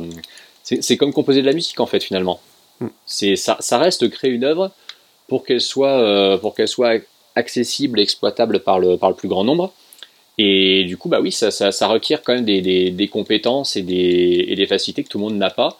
Et je te rends assez vite compte effectivement de qu'est-ce qui est un niveau bien fait et euh, on va dire qui serait digne d'être approuvé par Nintendo et qu'est-ce qui est bah oui euh, un niveau fait euh, à l'arrache par quelqu'un qui bon bah s'est amusé avec les outils qu'on lui a mis sous la main mais qui n'a pas les qui n'a pas les compétences et tu et tu vois assez vite effectivement donc c'est un, bon révélateur à ce niveau là Ouais, clairement. Moi, je sais que. Alors, le, par contre, j'ai un vrai problème avec Mario Maker. c'est quand tu. tu c'est qu'à force d'y jouer, Mario t'es cœur, c'est ça? Oh, pas mal, pas mal. Je savais que tu étais aimais bien les jeux de mots pourris, toi aussi. Alors, sache, sache que ce jeu de mots, techniquement, bah, dès que le jeu avait été annoncé, j'y avais pensé tout de suite. Et euh, mon comparse Ken Bogard y avait pensé aussi, puisque le, il a beaucoup, il a fait énormément de live sur Mario Maker. Mhm. Pas en création, mais en, testant des, des niveaux d'un peu, peu partout dans le monde entier. Et il avait appelé son, son émission dédiée à ce jeu, littéralement euh, Mario Maker. Ah, euh, c'est fort. Et alors, il y a quand même un souci dans Mario Maker, euh, que Nintendo a corrigé un petit peu d'ailleurs sur Mario Maker 2. Euh, c'est quand tu, tu, veux. Alors, tu peux, as la possibilité de jouer. Hein? C'est qu'il n'y a pas de mode histoire. Alors, il n'y a pas de mode histoire, c'est vrai que c'est un premier point, effectivement, que Nintendo a corrigé également avec Mario Maker 2. Mais, euh, donc, il y a l'éditeur de niveau, bon, qui, comme on l'a dit, qui est très bien conçu. Puis surtout, euh, l'éditeur de niveau de Mario Maker, Mario Maker, il y a quand même un gros avantage, c'est que tu peux transformer ton, ta main à l'écran en patte de chat. Et ça, tu peux pas le faire dans la version ah, Switch. Oui. C'est pas possible. Et ça, c'est quand même une grosse, grosse, grosse lacune de la version Switch. Et euh, surtout, donc il y avait un point moi qui m'avait vraiment euh, énervé, c'est quand tu joues aux différents modes où euh, tu enchaînes les niveaux d'autres joueurs. Donc tu as, dit, as niveau mode, mode 10 et mode 100, je crois. Oui. Je dis bon bien, enfin voilà, où tu peux enchaîner plusieurs niveaux de, de joueurs. Et il y a un gros souci qui est très vite remonté, c'est qu'en fait, les joueurs, des fois, enfin les créateurs, s'amusent à créer des choses qui ne sont pas des niveaux de jeux vidéo. C'est-à-dire qu'ils font par exemple des niveaux en mode automatique. Oui. Et les modes automatiques, ça veut dire quoi? Ça veut dire qu'en fait, votre Mario, il va tomber sur un tapis roulant et ensuite, il va déclencher un tas d'actions en étant sur ce tapis roulant, ou alors en appuyant juste sur la droite, hein, sur, le, sur le pad. Ça va déclencher des actions qui vont, par exemple, faire une musique euh, recomposée euh, exprès, voilà, en utilisant les différents objets euh, qui sont disponibles dans, dans Mario Maker. Alors, le premier coup, on trouve ça génial. Le deuxième coup, on se dit, ah, c'est sympa au bout de la quinzième fois, c'est méga relou bah, en fait, puisqu'en fait vous ne jouez pas, vous appuyez sur le bouton et c'est tout, et vous arrivez à la fin. Et en fait, quand vous enchaînez, tu veux faire un mode 10 niveaux et que tu enchaînes 5 ou 6 niveaux comme ça, où en fait tu ne joues pas, tu, tu admires juste la création, la créativité de la personne qui n'a pas fait un niveau, mais qui a juste fait en fait une mise en scène, c'est là où tu vois la différence effectivement entre être créateur de niveau de jeu vidéo et être créateur de, ouais, de, d'un truc, on va dire, pour se la péter, on va, mais c'est tout. Mais euh, le problème c'est que c'est pas un jeu et ça, c'est très, très, très pénible. C'est pas un jeu et c'est en fait toute la, toute la limite d'un système comme Mario Maker, c'est qu'effectivement, c'est là pour exprimer une certaine créativité. Mm. Et euh, bah, tu te poses parfois la question, en fait, quand, euh, quand tu laisses un outil aussi performant entre les mains de, de, joueurs qui ont donc une grosse, une grosse créativité, tu te poses rapidement la question de qu'est-ce que Nintendo avait vraiment prévu à ce niveau-là? Est-ce qu'il y a des, est-ce que les niveaux automatisés comme ils ont, comme ils ont ah. fait pour moi, c'était pas prévu du tout. Voilà, c'était peut-être pas, c'était peut-être pas prévu. Euh, et bon, bah, ils, ils allaient pas corriger ça parce que ça, faisait, comment dire, ça faisait partie du délire. C'était, euh, c'était, euh, ils allaient pas, voilà. À partir du moment où une bonne partie des joueurs l'utilisaient pour faire ça, s'ils se mettaient à le, supprimer, bah, ils allaient peut-être perdre une grosse partie des joueurs de, comment dire, qui, qui passaient leur temps sur le sur line de ce jeu. Mais c'est vrai que à un moment, ça avait tendance à se généraliser et à, bah ouais, à, casser un petit peu le délire en fait, parce que bah, le, le, et puis, bah, Nintendo pouvait pas s'amuser à, à, faire de la modération pour valider en amont tout, enfin, a priori tous les, tous les niveaux qui étaient proposés. C'était mm. pas, c'était pas possible. Euh, et du coup, bah ouais, c'est le, c'est le, le revers de la médaille en fait d'un, système aussi, aussi efficace. C'est bon, bah il y a un moment, euh, tu te retrouves avec, euh, ouais, avec des, avec des abus qui en plus sont même sont même pas des abus problématiques c'est ça qui est terrible c'est à dire c'est pas des mm. c'est pas des abus graves c'est pas des manquements à une à une charte ou, à des, ou à des lois. C'est juste que bah, les gens ont trouvé une façon d'utiliser ce, ce, logiciel de création qui va un petit peu à l'encontre finalement de, de ce qu'était le concept de base. Mm. Mais bon, bah, c'est ce qui devient. Ah, le problème, c'est que si, si autant de gens l'ont fait, c'est parce que c'était populaire. C'est parce que les gens aimaient ça. Mm. Et, euh, et puis, bah, je te dis, tu avais ça. Et donc, bah, les, les fameux, les fameux Kajo Mario, c'est-à-dire des niveaux extrêmement, euh, extrêmement difficiles. Euh, je crois qu'il y avait un mec qui avait passé plus de 500 heures pour arriver à publier son niveau. Ah oui, il y en a le, niveau le plus dur. Alors, attends, je disais un truc justement là-dessus. Euh, effectivement, le, créateur du niveau le plus, dur en fait de Super Mario, combien il a mis de jours à faire moi, je, moi, je me souviens qu'il a passé plus de 500 heures avant d'arriver à le valider. Oui, c'est pas impossible. Euh, qu'est-ce qu'ils disent dans la, Wikipédia là-dessus Un chiffre, voilà. Ah mince, juste j'ai perdu. Mais effectivement, je l'ai vu, j'ai vu cette stat euh, qui était absolument bah, hallucinante. Je l'ai revu il n'y a pas très longtemps parce que j'ai un, de mes, un de mes amis de la communauté Mario qui est hollandais qui avait tenté euh, au Stunfest en 2016 ou 2015 Alors moi, j'en ai un qui dit en fait 11 heures pour le construire, 39 heures, 22 minutes, mais à mon avis c'est très vieux. Ah oui, non, non, moi je te parle, euh, vraiment d'un niveau que le mec a mis plus de 500 heures à valider. C'est une fois qu'il l'a créé, le mec il streamait, il streamait, ses tentatives de validation de son propre niveau. Hmm. Et, et, ça lui a pris 500 heures d'arriver à le valider. Oh Quelle angoisse. Donc, mais, mais, à partir, mais donc, à partir du moment où il a validé, bah, ça veut dire que ce fameux niveau abominablement difficile était en ligne parce qu'il avait réussi à le finir. Euh, et puis bon, bah, y il y avait quand même un gros challenge derrière, c'est-à-dire si le, si le créateur du niveau qui en, qui en saisit, qui lui est capable d'en saisir les subtilités, a mis 500 heures. Euh, hmm. Alors après, tu peux, être, tu peux être un vrai génie de level design, mais ne pas avoir les skills, c'est possible aussi. Hmm. C'est possible aussi. Mais il, avait, mais il avait quand même fait le truc de façon à ce que ce soit extrêmement, extrêmement difficile, et je pense que, hmm.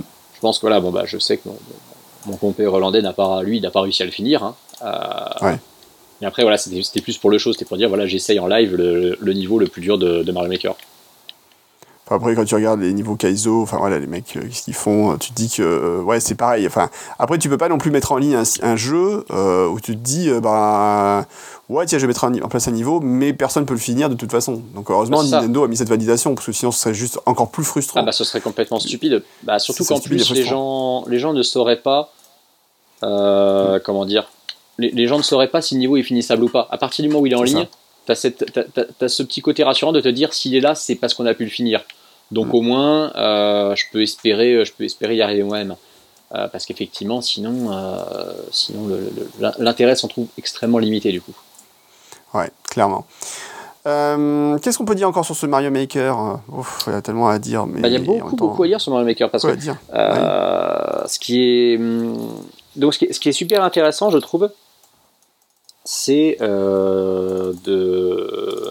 Comment dire C'est d'avoir euh, choisi de multiplier les skins. C'est de ne pas s'être contenté de Super Mario Bros. Parce que il y avait complètement moyen euh, de, de se dire bah voilà, on va juste faire un Super Mario Bros. Maker. c'est les 30 ans, de la, les 30 ans mm. du jeu. C'est le, le, skin qui parle le plus aux gens.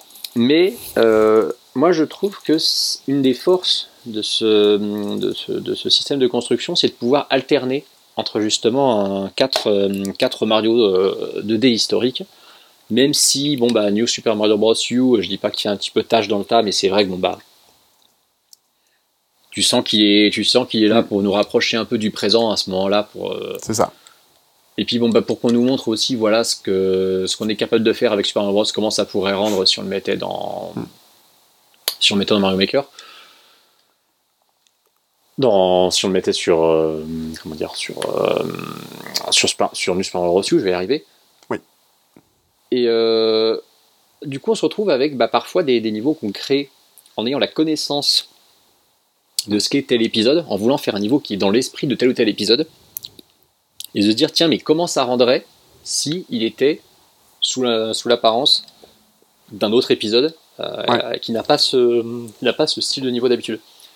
Mhm. Et bah, la meilleure façon de voir d'avoir cette espèce de, choc en fait des générations, c'est par exemple d'essayer de recréer à l'identique un niveau de Super Mario Bros.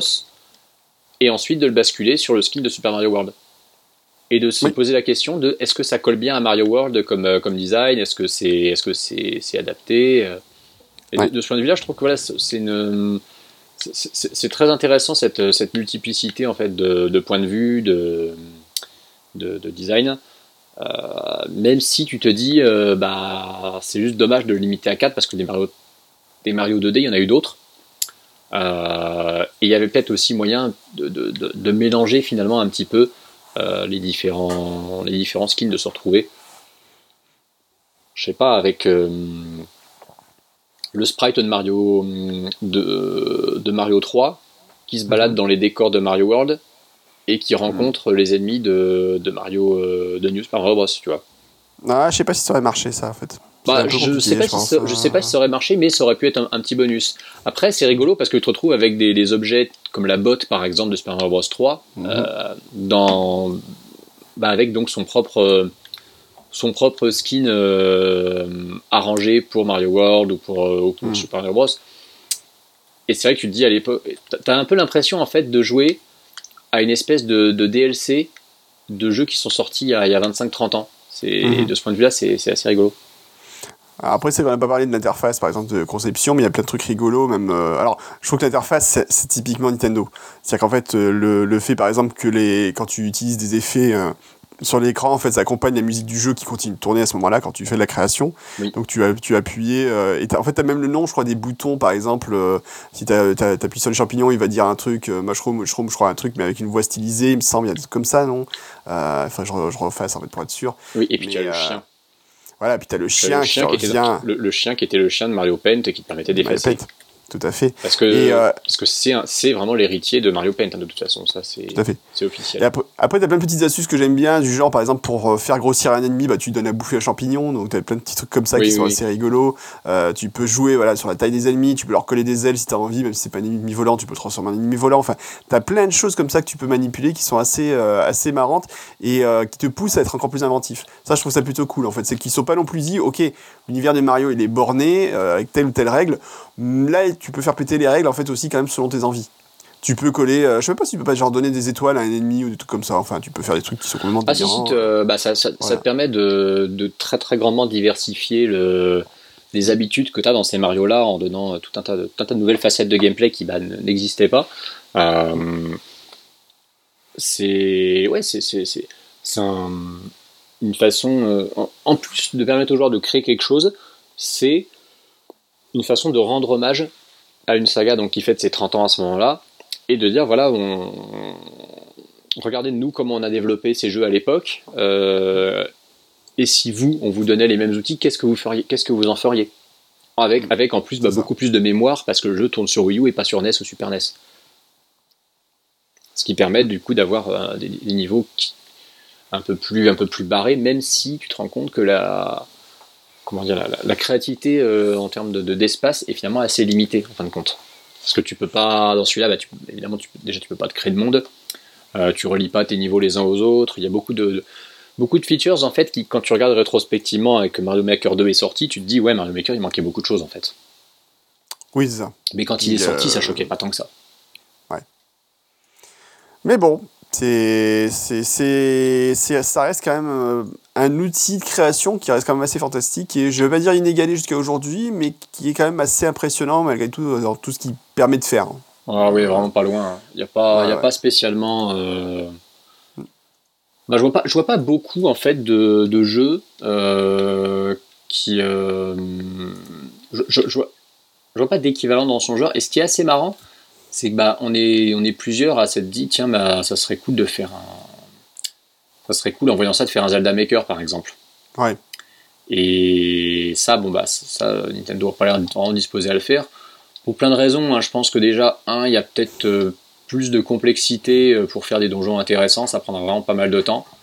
Euh, il y a le fait que bah, la saga Zelda est moins vendeuse hmm. que, la, saga Mario, que réexploiter les sprites d'un vieux Zelda ça parle moins aux gens pour, pour une bonne et simple raison qui est que bah c'est pas des c'est pas des sprites et un, un, environnement qui ont été beaucoup réexploités à, à outrance. Euh, autant le, comme on le Mario le sprite du Mario NES il est iconique tout le monde le connaît tout le monde s'en rappelle. Le sprite du Zelda NES Nintendo a pas trop reforcé dessus. Et du coup bah ouais, je pense que. Bon, il est, il est connu, mais c'est vrai que ça dépasse pas l'aura du- de l'icône Mario que tu peux voir C'est partout. ça, ça, Enfin, ça, ça, ça tu, paraît tu pas mets, voilà, tu, tu mets l'icône Mario euh, sur un écran, tu demandes à ta mère, euh, surtout à la mienne, enfin, parce que ta mère elle a une culture de jeux vidéo, moi la mienne elle connaît pas du tout, mais je lui mets un écran euh, avec le Mario d'origine sur l'écran, elle te dira ah c'est Mario.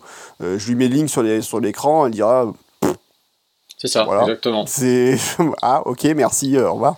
Euh, elle a pas du tout, il y aura pas du tout de culture là-dessus. Et puis je pense qu'en plus Mario, le problème de Zelda c'est que c'est un jeu qui tout de suite c'est très diversifié dans les styles. En plus. Euh, puisque Zelda 2, tout de suite, c'est passé en mode vertical, enfin horizontal. voilà, c'est, ça a totalement changé de plan de vue. ah bah, les, Zelda- de l'un à l'autre Zelda ont une grosse différence, oui. Alors que. voilà, après Zelda 3, on a eu Ocarina of Time, tu vois, enfin, ça, ça change vachement. bon, il y a eu les versions GBA, enfin, il y a eu les versions Game Boy, il y a eu tout ça. Mais pff, quand même, malgré tout, ça reste un jeu qui a, qui a- qui a des styles très différents selon les, selon les plateformes. Donc, euh, c'est compliqué. Je- moi, j'y crois pas non plus. Enfin, je crois pas qu'il y ait un jour un Zelda Maker. non, euh, je pense pas parce que ça. Ça va être compliqué.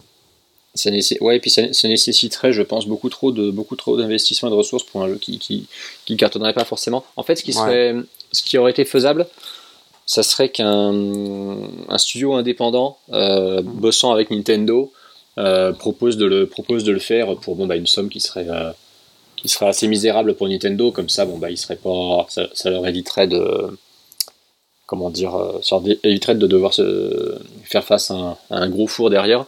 Mais ouais, je pense que. hum, Et puis, Mario Maker n'est pas un carton absolu. Ça se vend bien. Mhm. C'est une, une bonne licence qui a bien marché. Je veux dire, elle a bien marché au point de, de, de ressortir le couvert sur, sur Switch, mais ça n'a jamais été non plus un carton absolu. Mhm. Et bah d'ailleurs, ils ont. Je, je- je crois qu'on a prévu d'en parler dans ce. Comment dire Dans cet épisode. Il y a eu un portage 3DS. Oui. Et alors, ce portage 3DS, c'est. Comment dire C'est- pourquoi, en fait? C'est ça, pourquoi?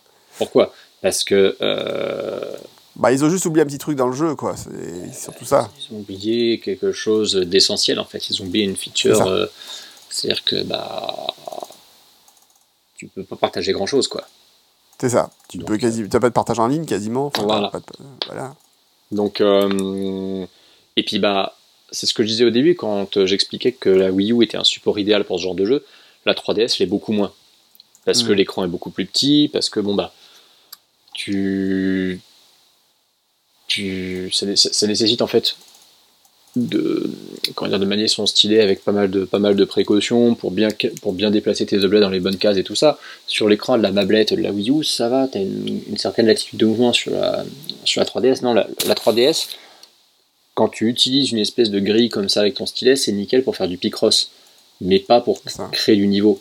Euh, donc le- je trouve que l'outil à ce niveau est assez limité. Alors si en plus il le restreint au niveau du partage ça sert à rien euh, moi, ça m'a juste servi à en avoir un exemplaire neuf dans ma collection et il n'a jamais été déballé et je le jouerai jamais j'y jouerai jamais, je pense. Ouais. Très peu, très peu d'intérêt, c'est clair. Tu as joué toi au Mario Maker 3DS Pas du tout. Euh, J'ai jamais touché du tout non plus. Euh, bah, surtout quand j'ai vu l'histoire qu'en fait il est impossible de partager les niveaux créés en ligne. Enfin, c'est. Je me suis dit que ça, ça perdait quasiment 99% de son sel, quoi. Bah c'est ça, c'est un- À part créer des niveaux pour les faire jouer à tes gosses, bon, ouais, je vois pas trop l'intérêt. Exactement. Donc euh, donc ouais pour le coup, euh, je je sais pas ce qu'ils ont voulu tenter à ce niveau-là.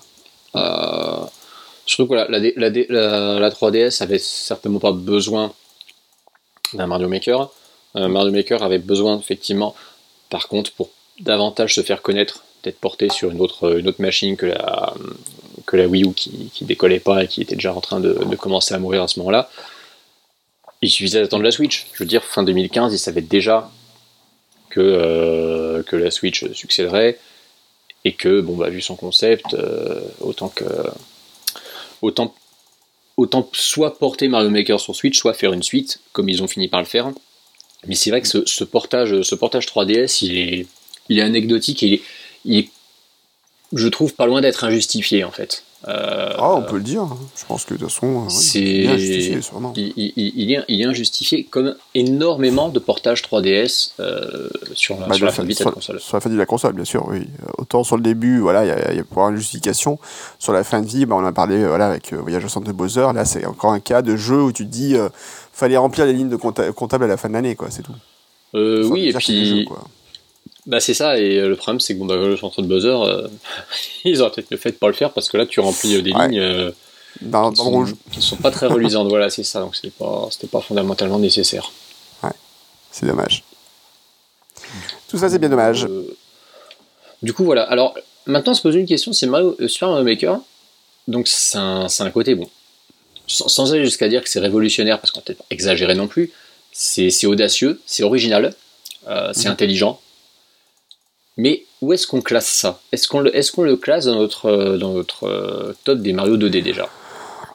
Pour moi, c'est inclassable. Euh, c'est inclassable parce que selon. Non, mais en fait, c'est les genres de jeux, selon l'intérêt que tu y portes, tu peux mettre entre 0 et 100% en fait. Il y a un petit peu de En fait, ça. pour les joueurs, il y a des joueurs pour qui euh, ils vont se dire ok j'ai fait le tour au bout de la matinée, j'ai fait les 100, jeux- les 100 niveaux, c'était sympa, mais les 100 niveaux ça vaut pas le coup non plus d'acheter les jeux que pour les 100 niveaux de Mario qu'il y a dessus. Enfin je pense si peut-être mais encore. Euh, et puis peut-être que pour certains ça va être le jeu de leur vie parce qu'ils vont pouvoir créer des niveaux à l'infini, ça va les éclater, et qu'ils sont euh, game designers dans l'âme et voilà. Donc c'est très compliqué de classer un jeu comme ça. Euh, Bah, c'est ça, c'est le genre de jeu, effectivement, tu... Bah, tu Après, tu peux quand même avoir un regard objectif sur la question Mm. et te dire que voilà, bon, bah, c'est c'est objectivement un excellent jeu parce que la tentative est audacieuse, parce Mm. que le, le- on n'avait jamais vu ça avant, que l'idée est, vraiment chouette. Après, voilà, c'est... Il, reste ce côté, voilà, est-ce que c'est vraiment, universel? Est-ce que ça s'adresse à tout le monde? Euh, Comment vendre ça aux gens? Comment arriver à comment dire à, rester dessus aussi sur la durée? C'est un Mario très particulier, mais euh, je pense que c'est une tentative qu'il fallait faire. Vraiment, c'était. euh, je me pose une question, est-ce que les fonctions on- online de la Wii U fonctionnent toujours avec ce jeu aujourd'hui? Je pense.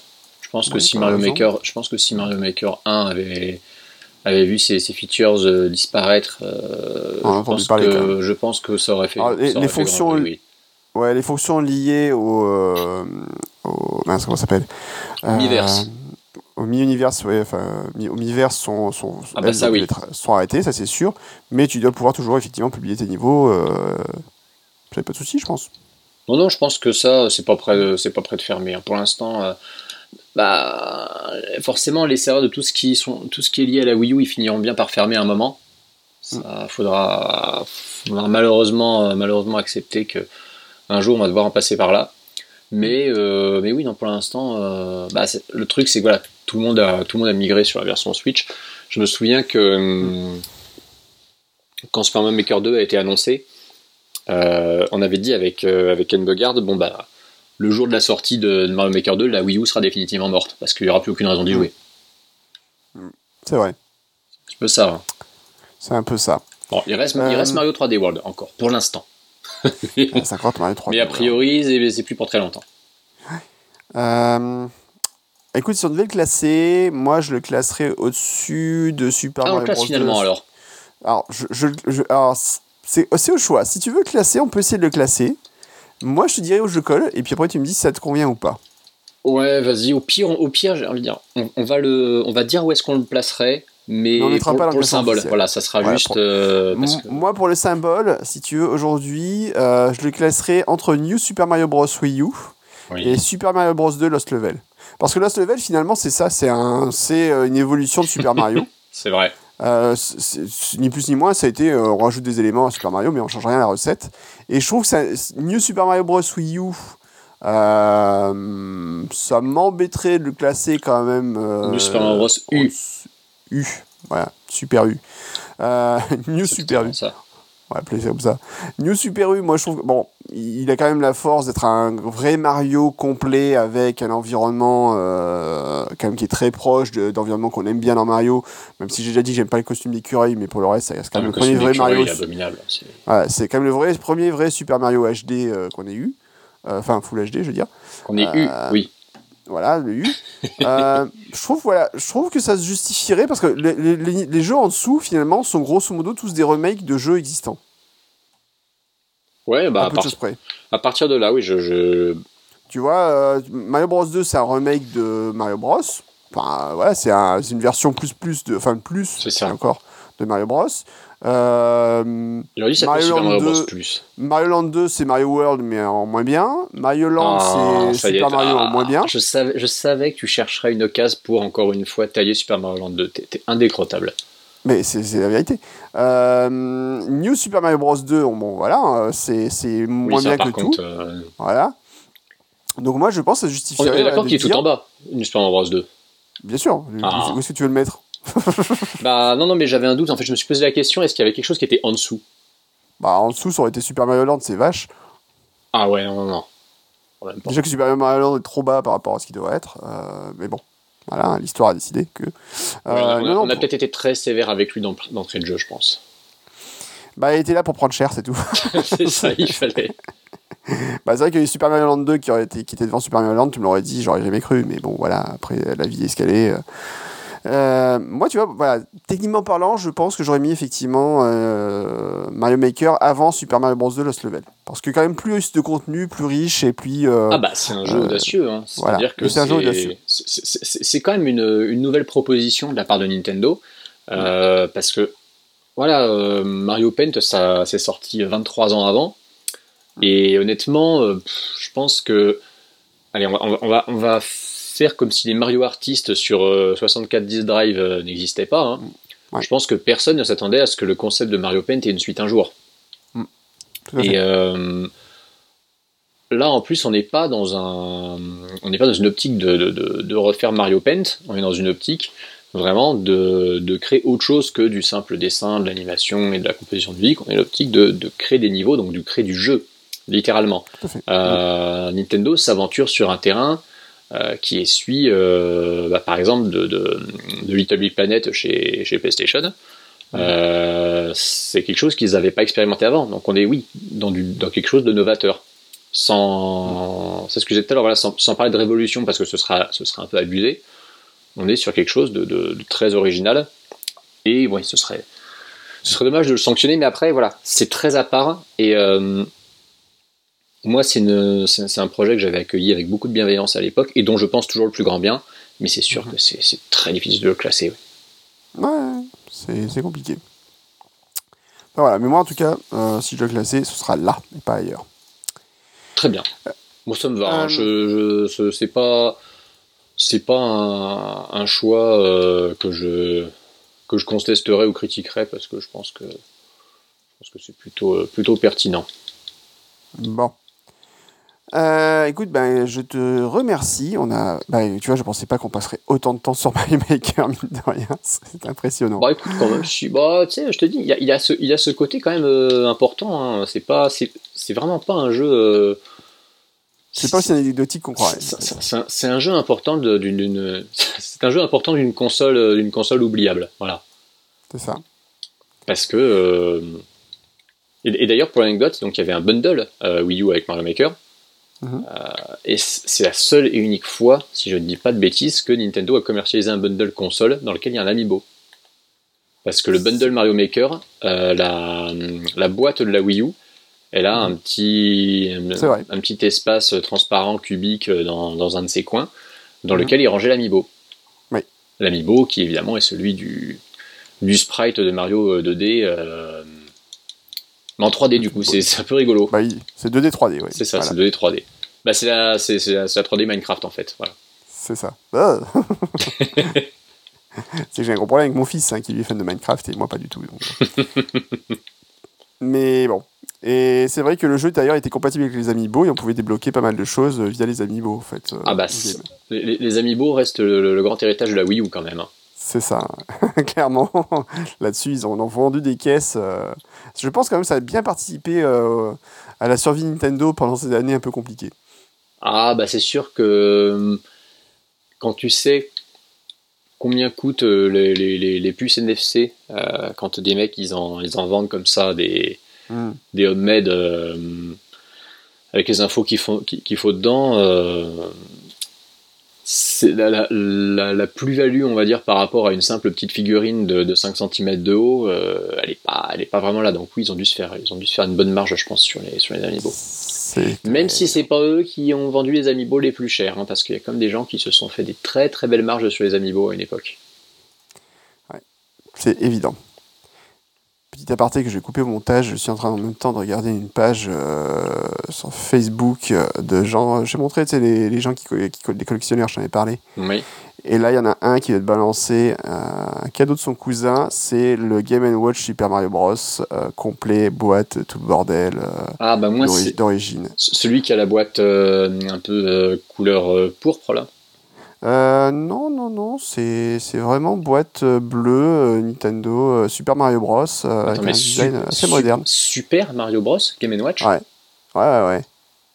Je veux bien que tu m'envoies le lien parce que je ne connais pas de, de Game Watch Super Mario Bros. Je connais la Game Watch Mario Bros. Mais Super Mario Bros. je n'en connais pas. Ah, c'est peut-être un fake en fait. hein, ça va. Bah ça m'intrigue, ouais. Parce que pour moi, les, pour moi, les Mario qui sont sur Game Watch, c'est bon, bah, c'est Donkey Kong, c'est Mario Bros, c'est Mario Simon Factory. Et Ah, je vais euh, Je te faire plus simple, je vais faire un partage d'écran, je vais te montrer la page, tu vas voir. ouais, je veux bien voir ça, parce que je suis, je suis curieux. Euh, tac. Voilà.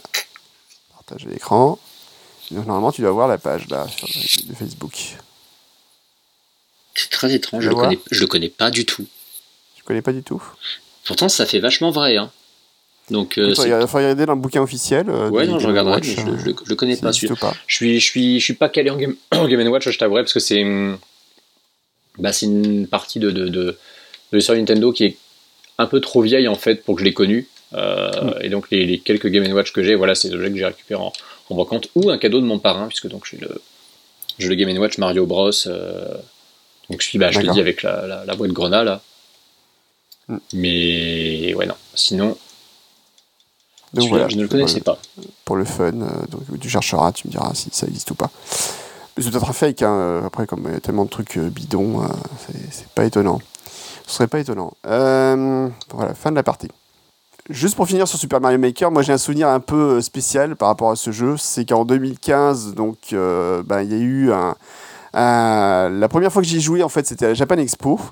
Et c'était juste la veille en fait, euh, avant la grande euh, conférence. En fait, ils avaient fait donc une masterclass avec Shigeru Miyamoto. Euh, donc je raconte ça sur mon blog. J'ai fait tout un article là-dessus. Tu as eu la chance de voir Miyamoto en vrai. j'ai eu la chance de voir Miyamoto en vrai sur scène. J'ai pleuré quand il est apparu sur scène, vraiment. J'ai- j'ai 40 balais, le mec il chiale sur scène parce qu'il a Miyamoto sur scène. Oui, bah, je pense que si j'avais bon. l'occasion de le voir, je pense que ça, j'aurais certainement ça a été. Ah ouais, et, une et grosse attends, boule dans la gorge au minimum. hein. Alors, il faudrait que je te montre euh, la photo de quelqu'un que tu connais peut-être qui s'appelle Caféine.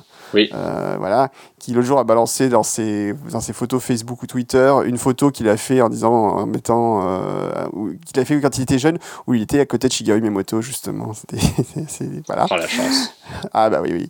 Et, et donc ce qui est assez voilà donc c'était un moment très intense et c'était assez rigolo parce que justement il s'était venu présenter Super Mario Maker je vais y arriver avec Tezuka euh, qu'il avait emmené donc dans sa valise comme il avait dit pour rire. Et c'était assez marrant parce qu'en fait il y avait un niveau qui était développé par euh, Michael Ancel. Michael c'est ça? Michel Anselme. Michel pardon Michel Ancel. Euh, donc qui est donc qui est qui hein? C'est qui Michel Ancel? Ah bah, c'est le papa de Rayman. C'est le papa de Rayman, voilà. Et donc, il avait fait un niveau spécial euh, pour euh, que Miyamoto joue en direct, donc sur ce niveau. Donc, c'était assez rigolo. Et, euh, et alors, Miyamoto avait, avait fait une réflexion assez marrante, puisqu'à un moment, il fait, voilà, il joue au niveau, puis il fait, ah, à cet endroit-là, je pense que j'aurais mis un champignon. C'est rigolo.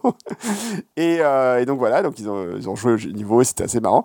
Et après, donc, c'était Bertrand Hamar qui avait joué sur un niveau qui avait été créé, là, pour le coup, par Tezuka et Miyamoto, où ils avaient reconstitué la ville de Paris. Dans Mario Sympa. Maker en fait, avec la Tour Eiffel, euh, l'Arc de Triomphe, tout ça. Alors c'était assez, assez rigolo, donc ils avaient fait, euh, ils avaient joué là-dessus, euh, et c'était un moment assez intense, quoi. C'était assez génial. Donc je, la- je la raconte sur mon blog euh, avec euh, plein d'émotions, beaucoup d'émotions comme dirait l'autre. Voilà. Et donc c'est vrai que Mario Maker, du coup, pour ce petit passage, a un petit côté un peu spécial euh, dans mon cœur. Ah bah on a dès qu'on a un jeu vidéo comme ça sur lequel on a une, une, une anecdote un peu personnelle euh, sur le sur- comment dire sur lequel on a, un vécu un peu particulier bah forcément oui c'est sûr que c'est sûr qu'on a il a une place un petit peu particulière dans notre cœur forcément. Voilà. C'était pour le petit moment et la séquence émotion.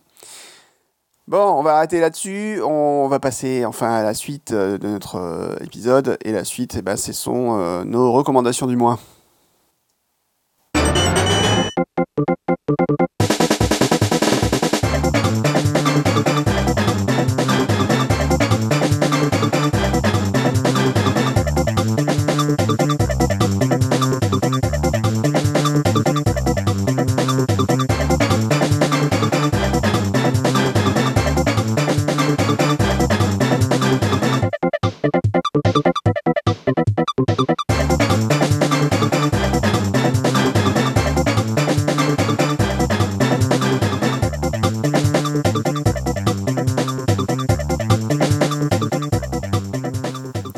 Alors, qu'est-ce qu'on recommande ce mois-ci?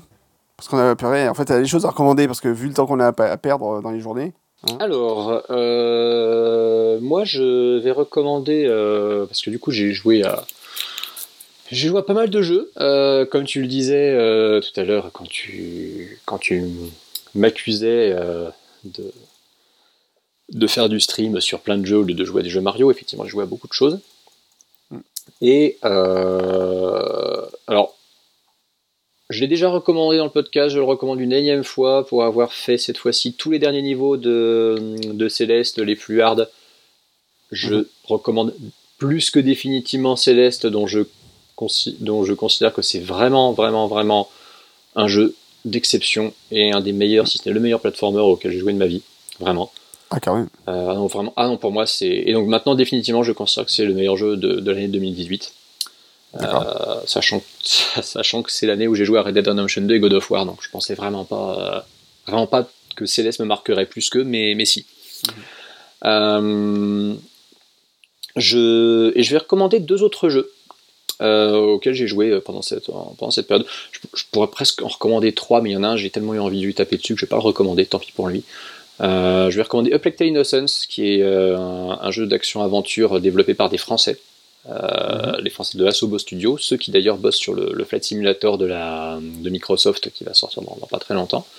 Euh, qui est, euh, bah oui, c'est-à-dire que c'est une espèce de, de jeu de jeu d'action-aventure à troisième personne où on incarne deux, deux enfants euh, dans l'époque de la, de la grande peste qui avait ravagé donc euh, une partie de mhm. une partie de l'Europe. C'est un jeu, un jeu totalement d'actualité. Hein, c'est ça, ouais, j'allais dire. C'est euh, ouais, c'est bien. C'est un jeu d'ambiance. Qui, qui, avait ravagé une grande partie voilà de, de, de, l'humanité et notamment de l'Europe.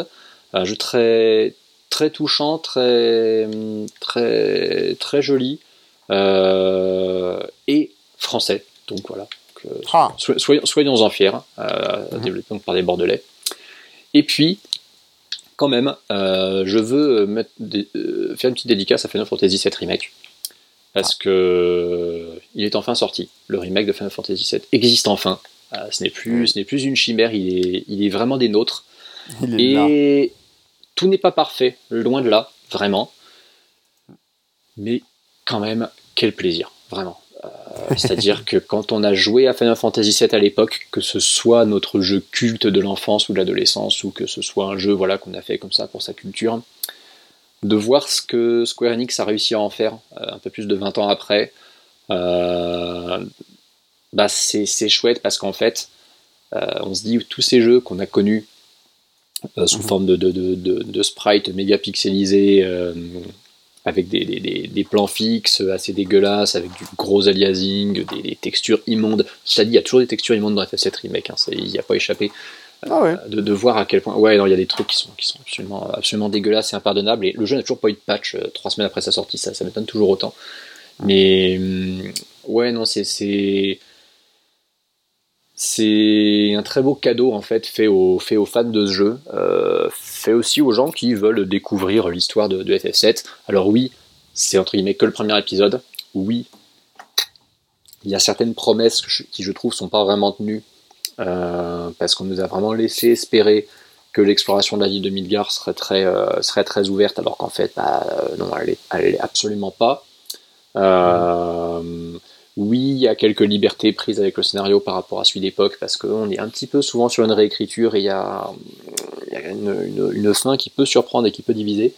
Mais mhm. vraiment, euh, ça, envoie du bois quand même. C'est le, jeu qui file des, poussières dans les yeux régulièrement. Euh, et, je suis, et, je dis ça et je suis pas spécialement un fan du FF7 d'origine. C'est un jeu, certes, j'y ai joué, mais c'est, je fais pas partie de ces gens qui adulent FF7 parce que ça a été leur premier RPG, ça a été leur premier Final Fantasy. Mais ce remake, euh, cette, première partie du, remake, pour moi, vaut le coup d'être faite. Et dans le pire des cas, l'avantage, c'est qu'il y a une démo qui est dispo euh, sur le sur le PlayStation Store, vu que pour l'instant c'est un jeu exclusif PS4, encore pour, euh, encore pour un an. Donc autant la faire et se faire une petite idée de comment il a été refait. Euh, moi qui n'aime pas le tour par tour, c'est enfin un action RPG euh, en temps réel, donc du coup, je m'amuse beaucoup plus qu'avec du tour par tour. Donc ouais, vraiment, euh, vraiment petit, petit coup de cœur quand même. Bon. Et, Eh ben, écoute, et- et- euh, très et- bien. et puis je pourrais parler de Persona 5 Royal, mais je vais pas vous bassiner encore une fois avec Persona 5. Donc, euh, Non, ça suffit. jouer à Persona 5, c'est tout. J'ai déjà argumenté un milliard de fois. Ça suffit enfin. Et toi Persona. Alors écoute, en ce moment, j'ai pas joué à grand chose. Alors je joue en fait à un vieux jeu. Je me fais Bar- Batman euh, Arkham Origins. Euh, pour le coup, Bon, parce que j'avais vieux fait. que ça. Il est de 2013, je crois. Ouais, c'est quand même pas tout récent, on va dire. Voilà. Ouais, bon. Euh, alors j'y joue, c'est pas le meilleur des Batman euh, Arkham parce que Ah, voilà, je crois que c'est même le moins bon. C'est carrément le moins bon, voilà, parce qu'en fait c'est euh, Batman Arkham City, euh, mais euh, légèrement revu et corrigé. En fait, même pas tellement revu. En fait, c'est très très. Il y a vraiment pas de grosses nouveautés dedans. Enfin, tu te, je vais pas dire qu'on s'ennuie, mais c'est limite ça. Et euh, bah, par rapport à Arkham Knight, en tout cas, c'est très. disons que si, voilà, si tu as fait Arkham Knight et que derrière tu fais Arkham, Arkham Origins, tu fais ah c'est un peu compliqué. Euh, donc voilà, je conseillerais pas forcément ça si vous êtes vraiment fan de la saga. Là, c'est pas le même Euh, studio en plus que les, les deux autres, euh, les deux autres Batman Arkham. hein. Pardon C'est pas le même studio que derrière les autres Batman Arkham aussi. Oui, hein, tout à ça, fait. ça joue. Et il est pas dans la Ça- compilation d'ailleurs, du coup.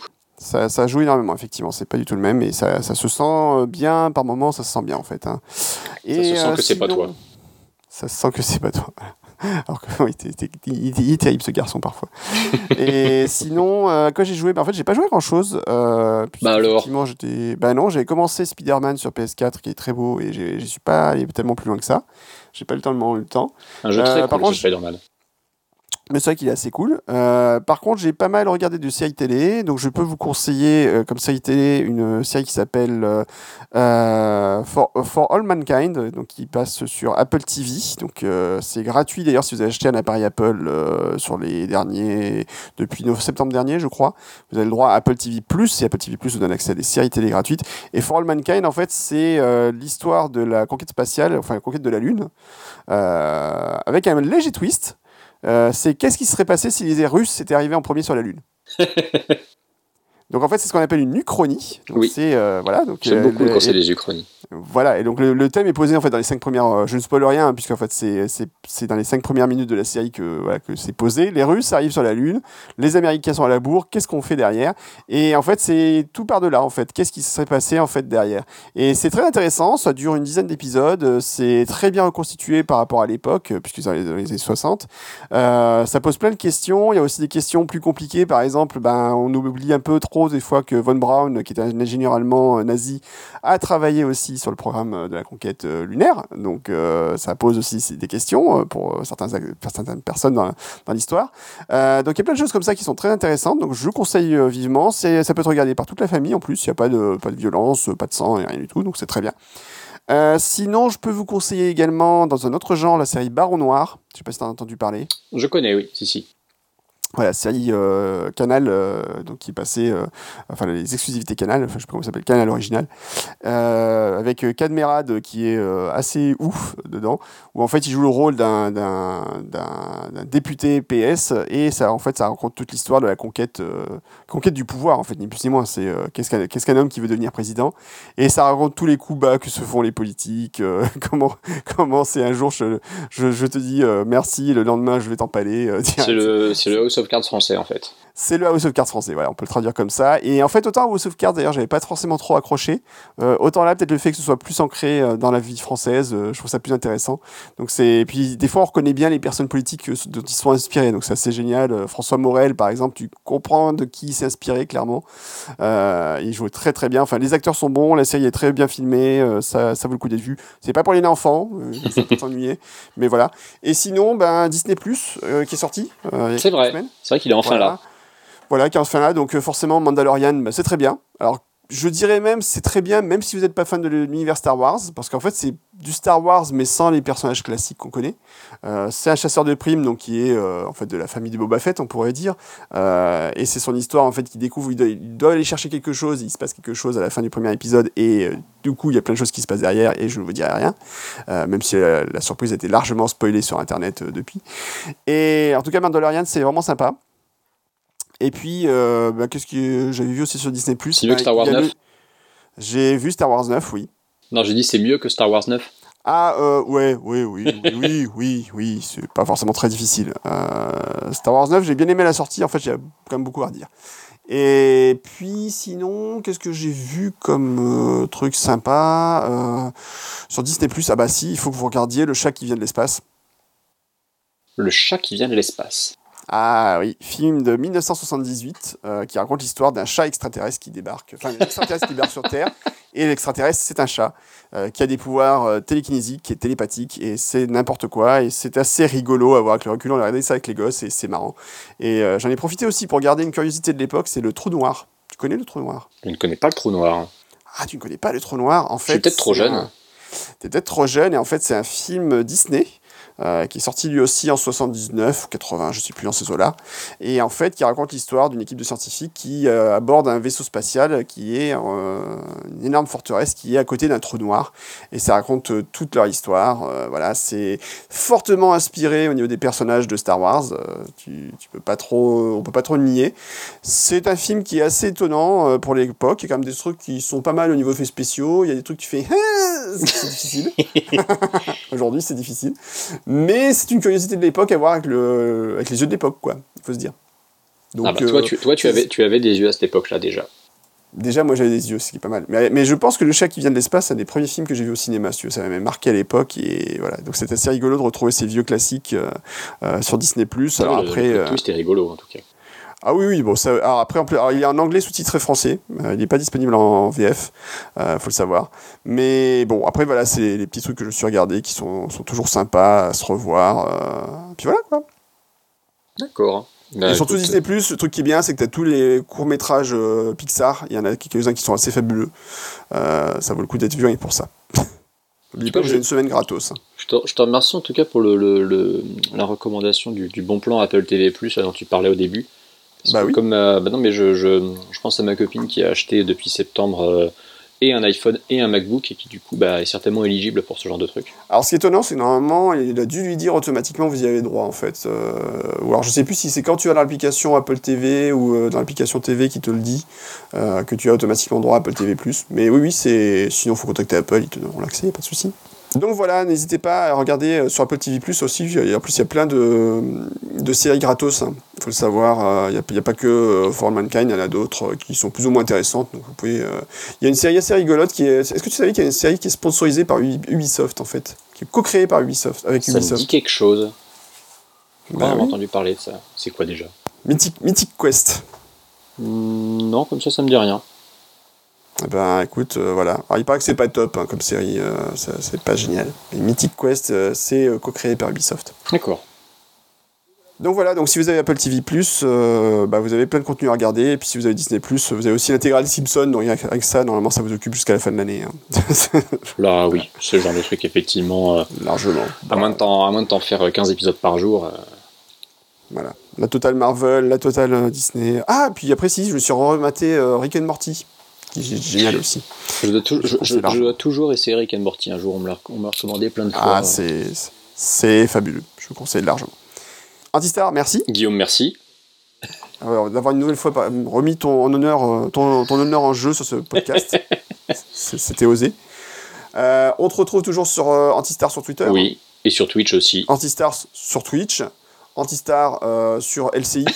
Antistar sur CNN.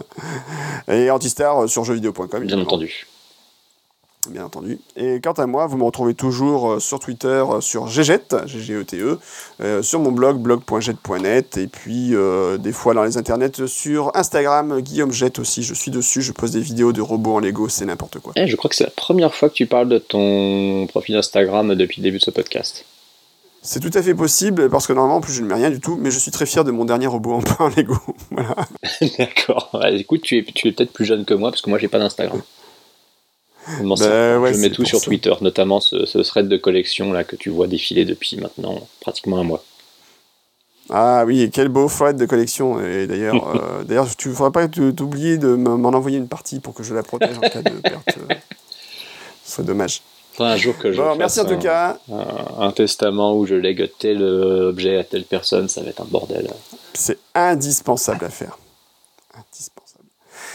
Bon, eh bien écoute, on se retrouve prochainement pour un nouvel épisode du Plombier Champignon, sachant que ben, on va avoir une petite reprise. Alors on n'a pas mis beaucoup de morceaux de musique parce qu'en plus, voilà, le- le- les morceaux de Mario Maker, ben, c'est les morceaux de Mario, donc c'est pas non plus C'est ça. Mais, pas mais, mais, mais, mais, j'ai quand même trouvé. J'ai quand même trouvé une cover de Mario Maker, excuse-moi. Ah, ça c'est génial. Donc euh, on, f- Donc une cover de on Super finira Mario par une cover de l'écran titre de Super Mario Maker qui est quasiment son seul titre euh, original. Bah oui. Et je t'avouerais que je m'étais dit, je vais, je vais me lancer un défi, c'est trouver une cover de Super Mario Maker. Et bah ça existe. Donc à partir du moment où je l'ai trouvée et où en plus elle est tout à fait correcte, je me suis dit, on va finir là-dessus. Eh ben c'est parfait. Et de toute façon, nous on se retrouve bientôt car notre princesse Et dans un autre, podcast.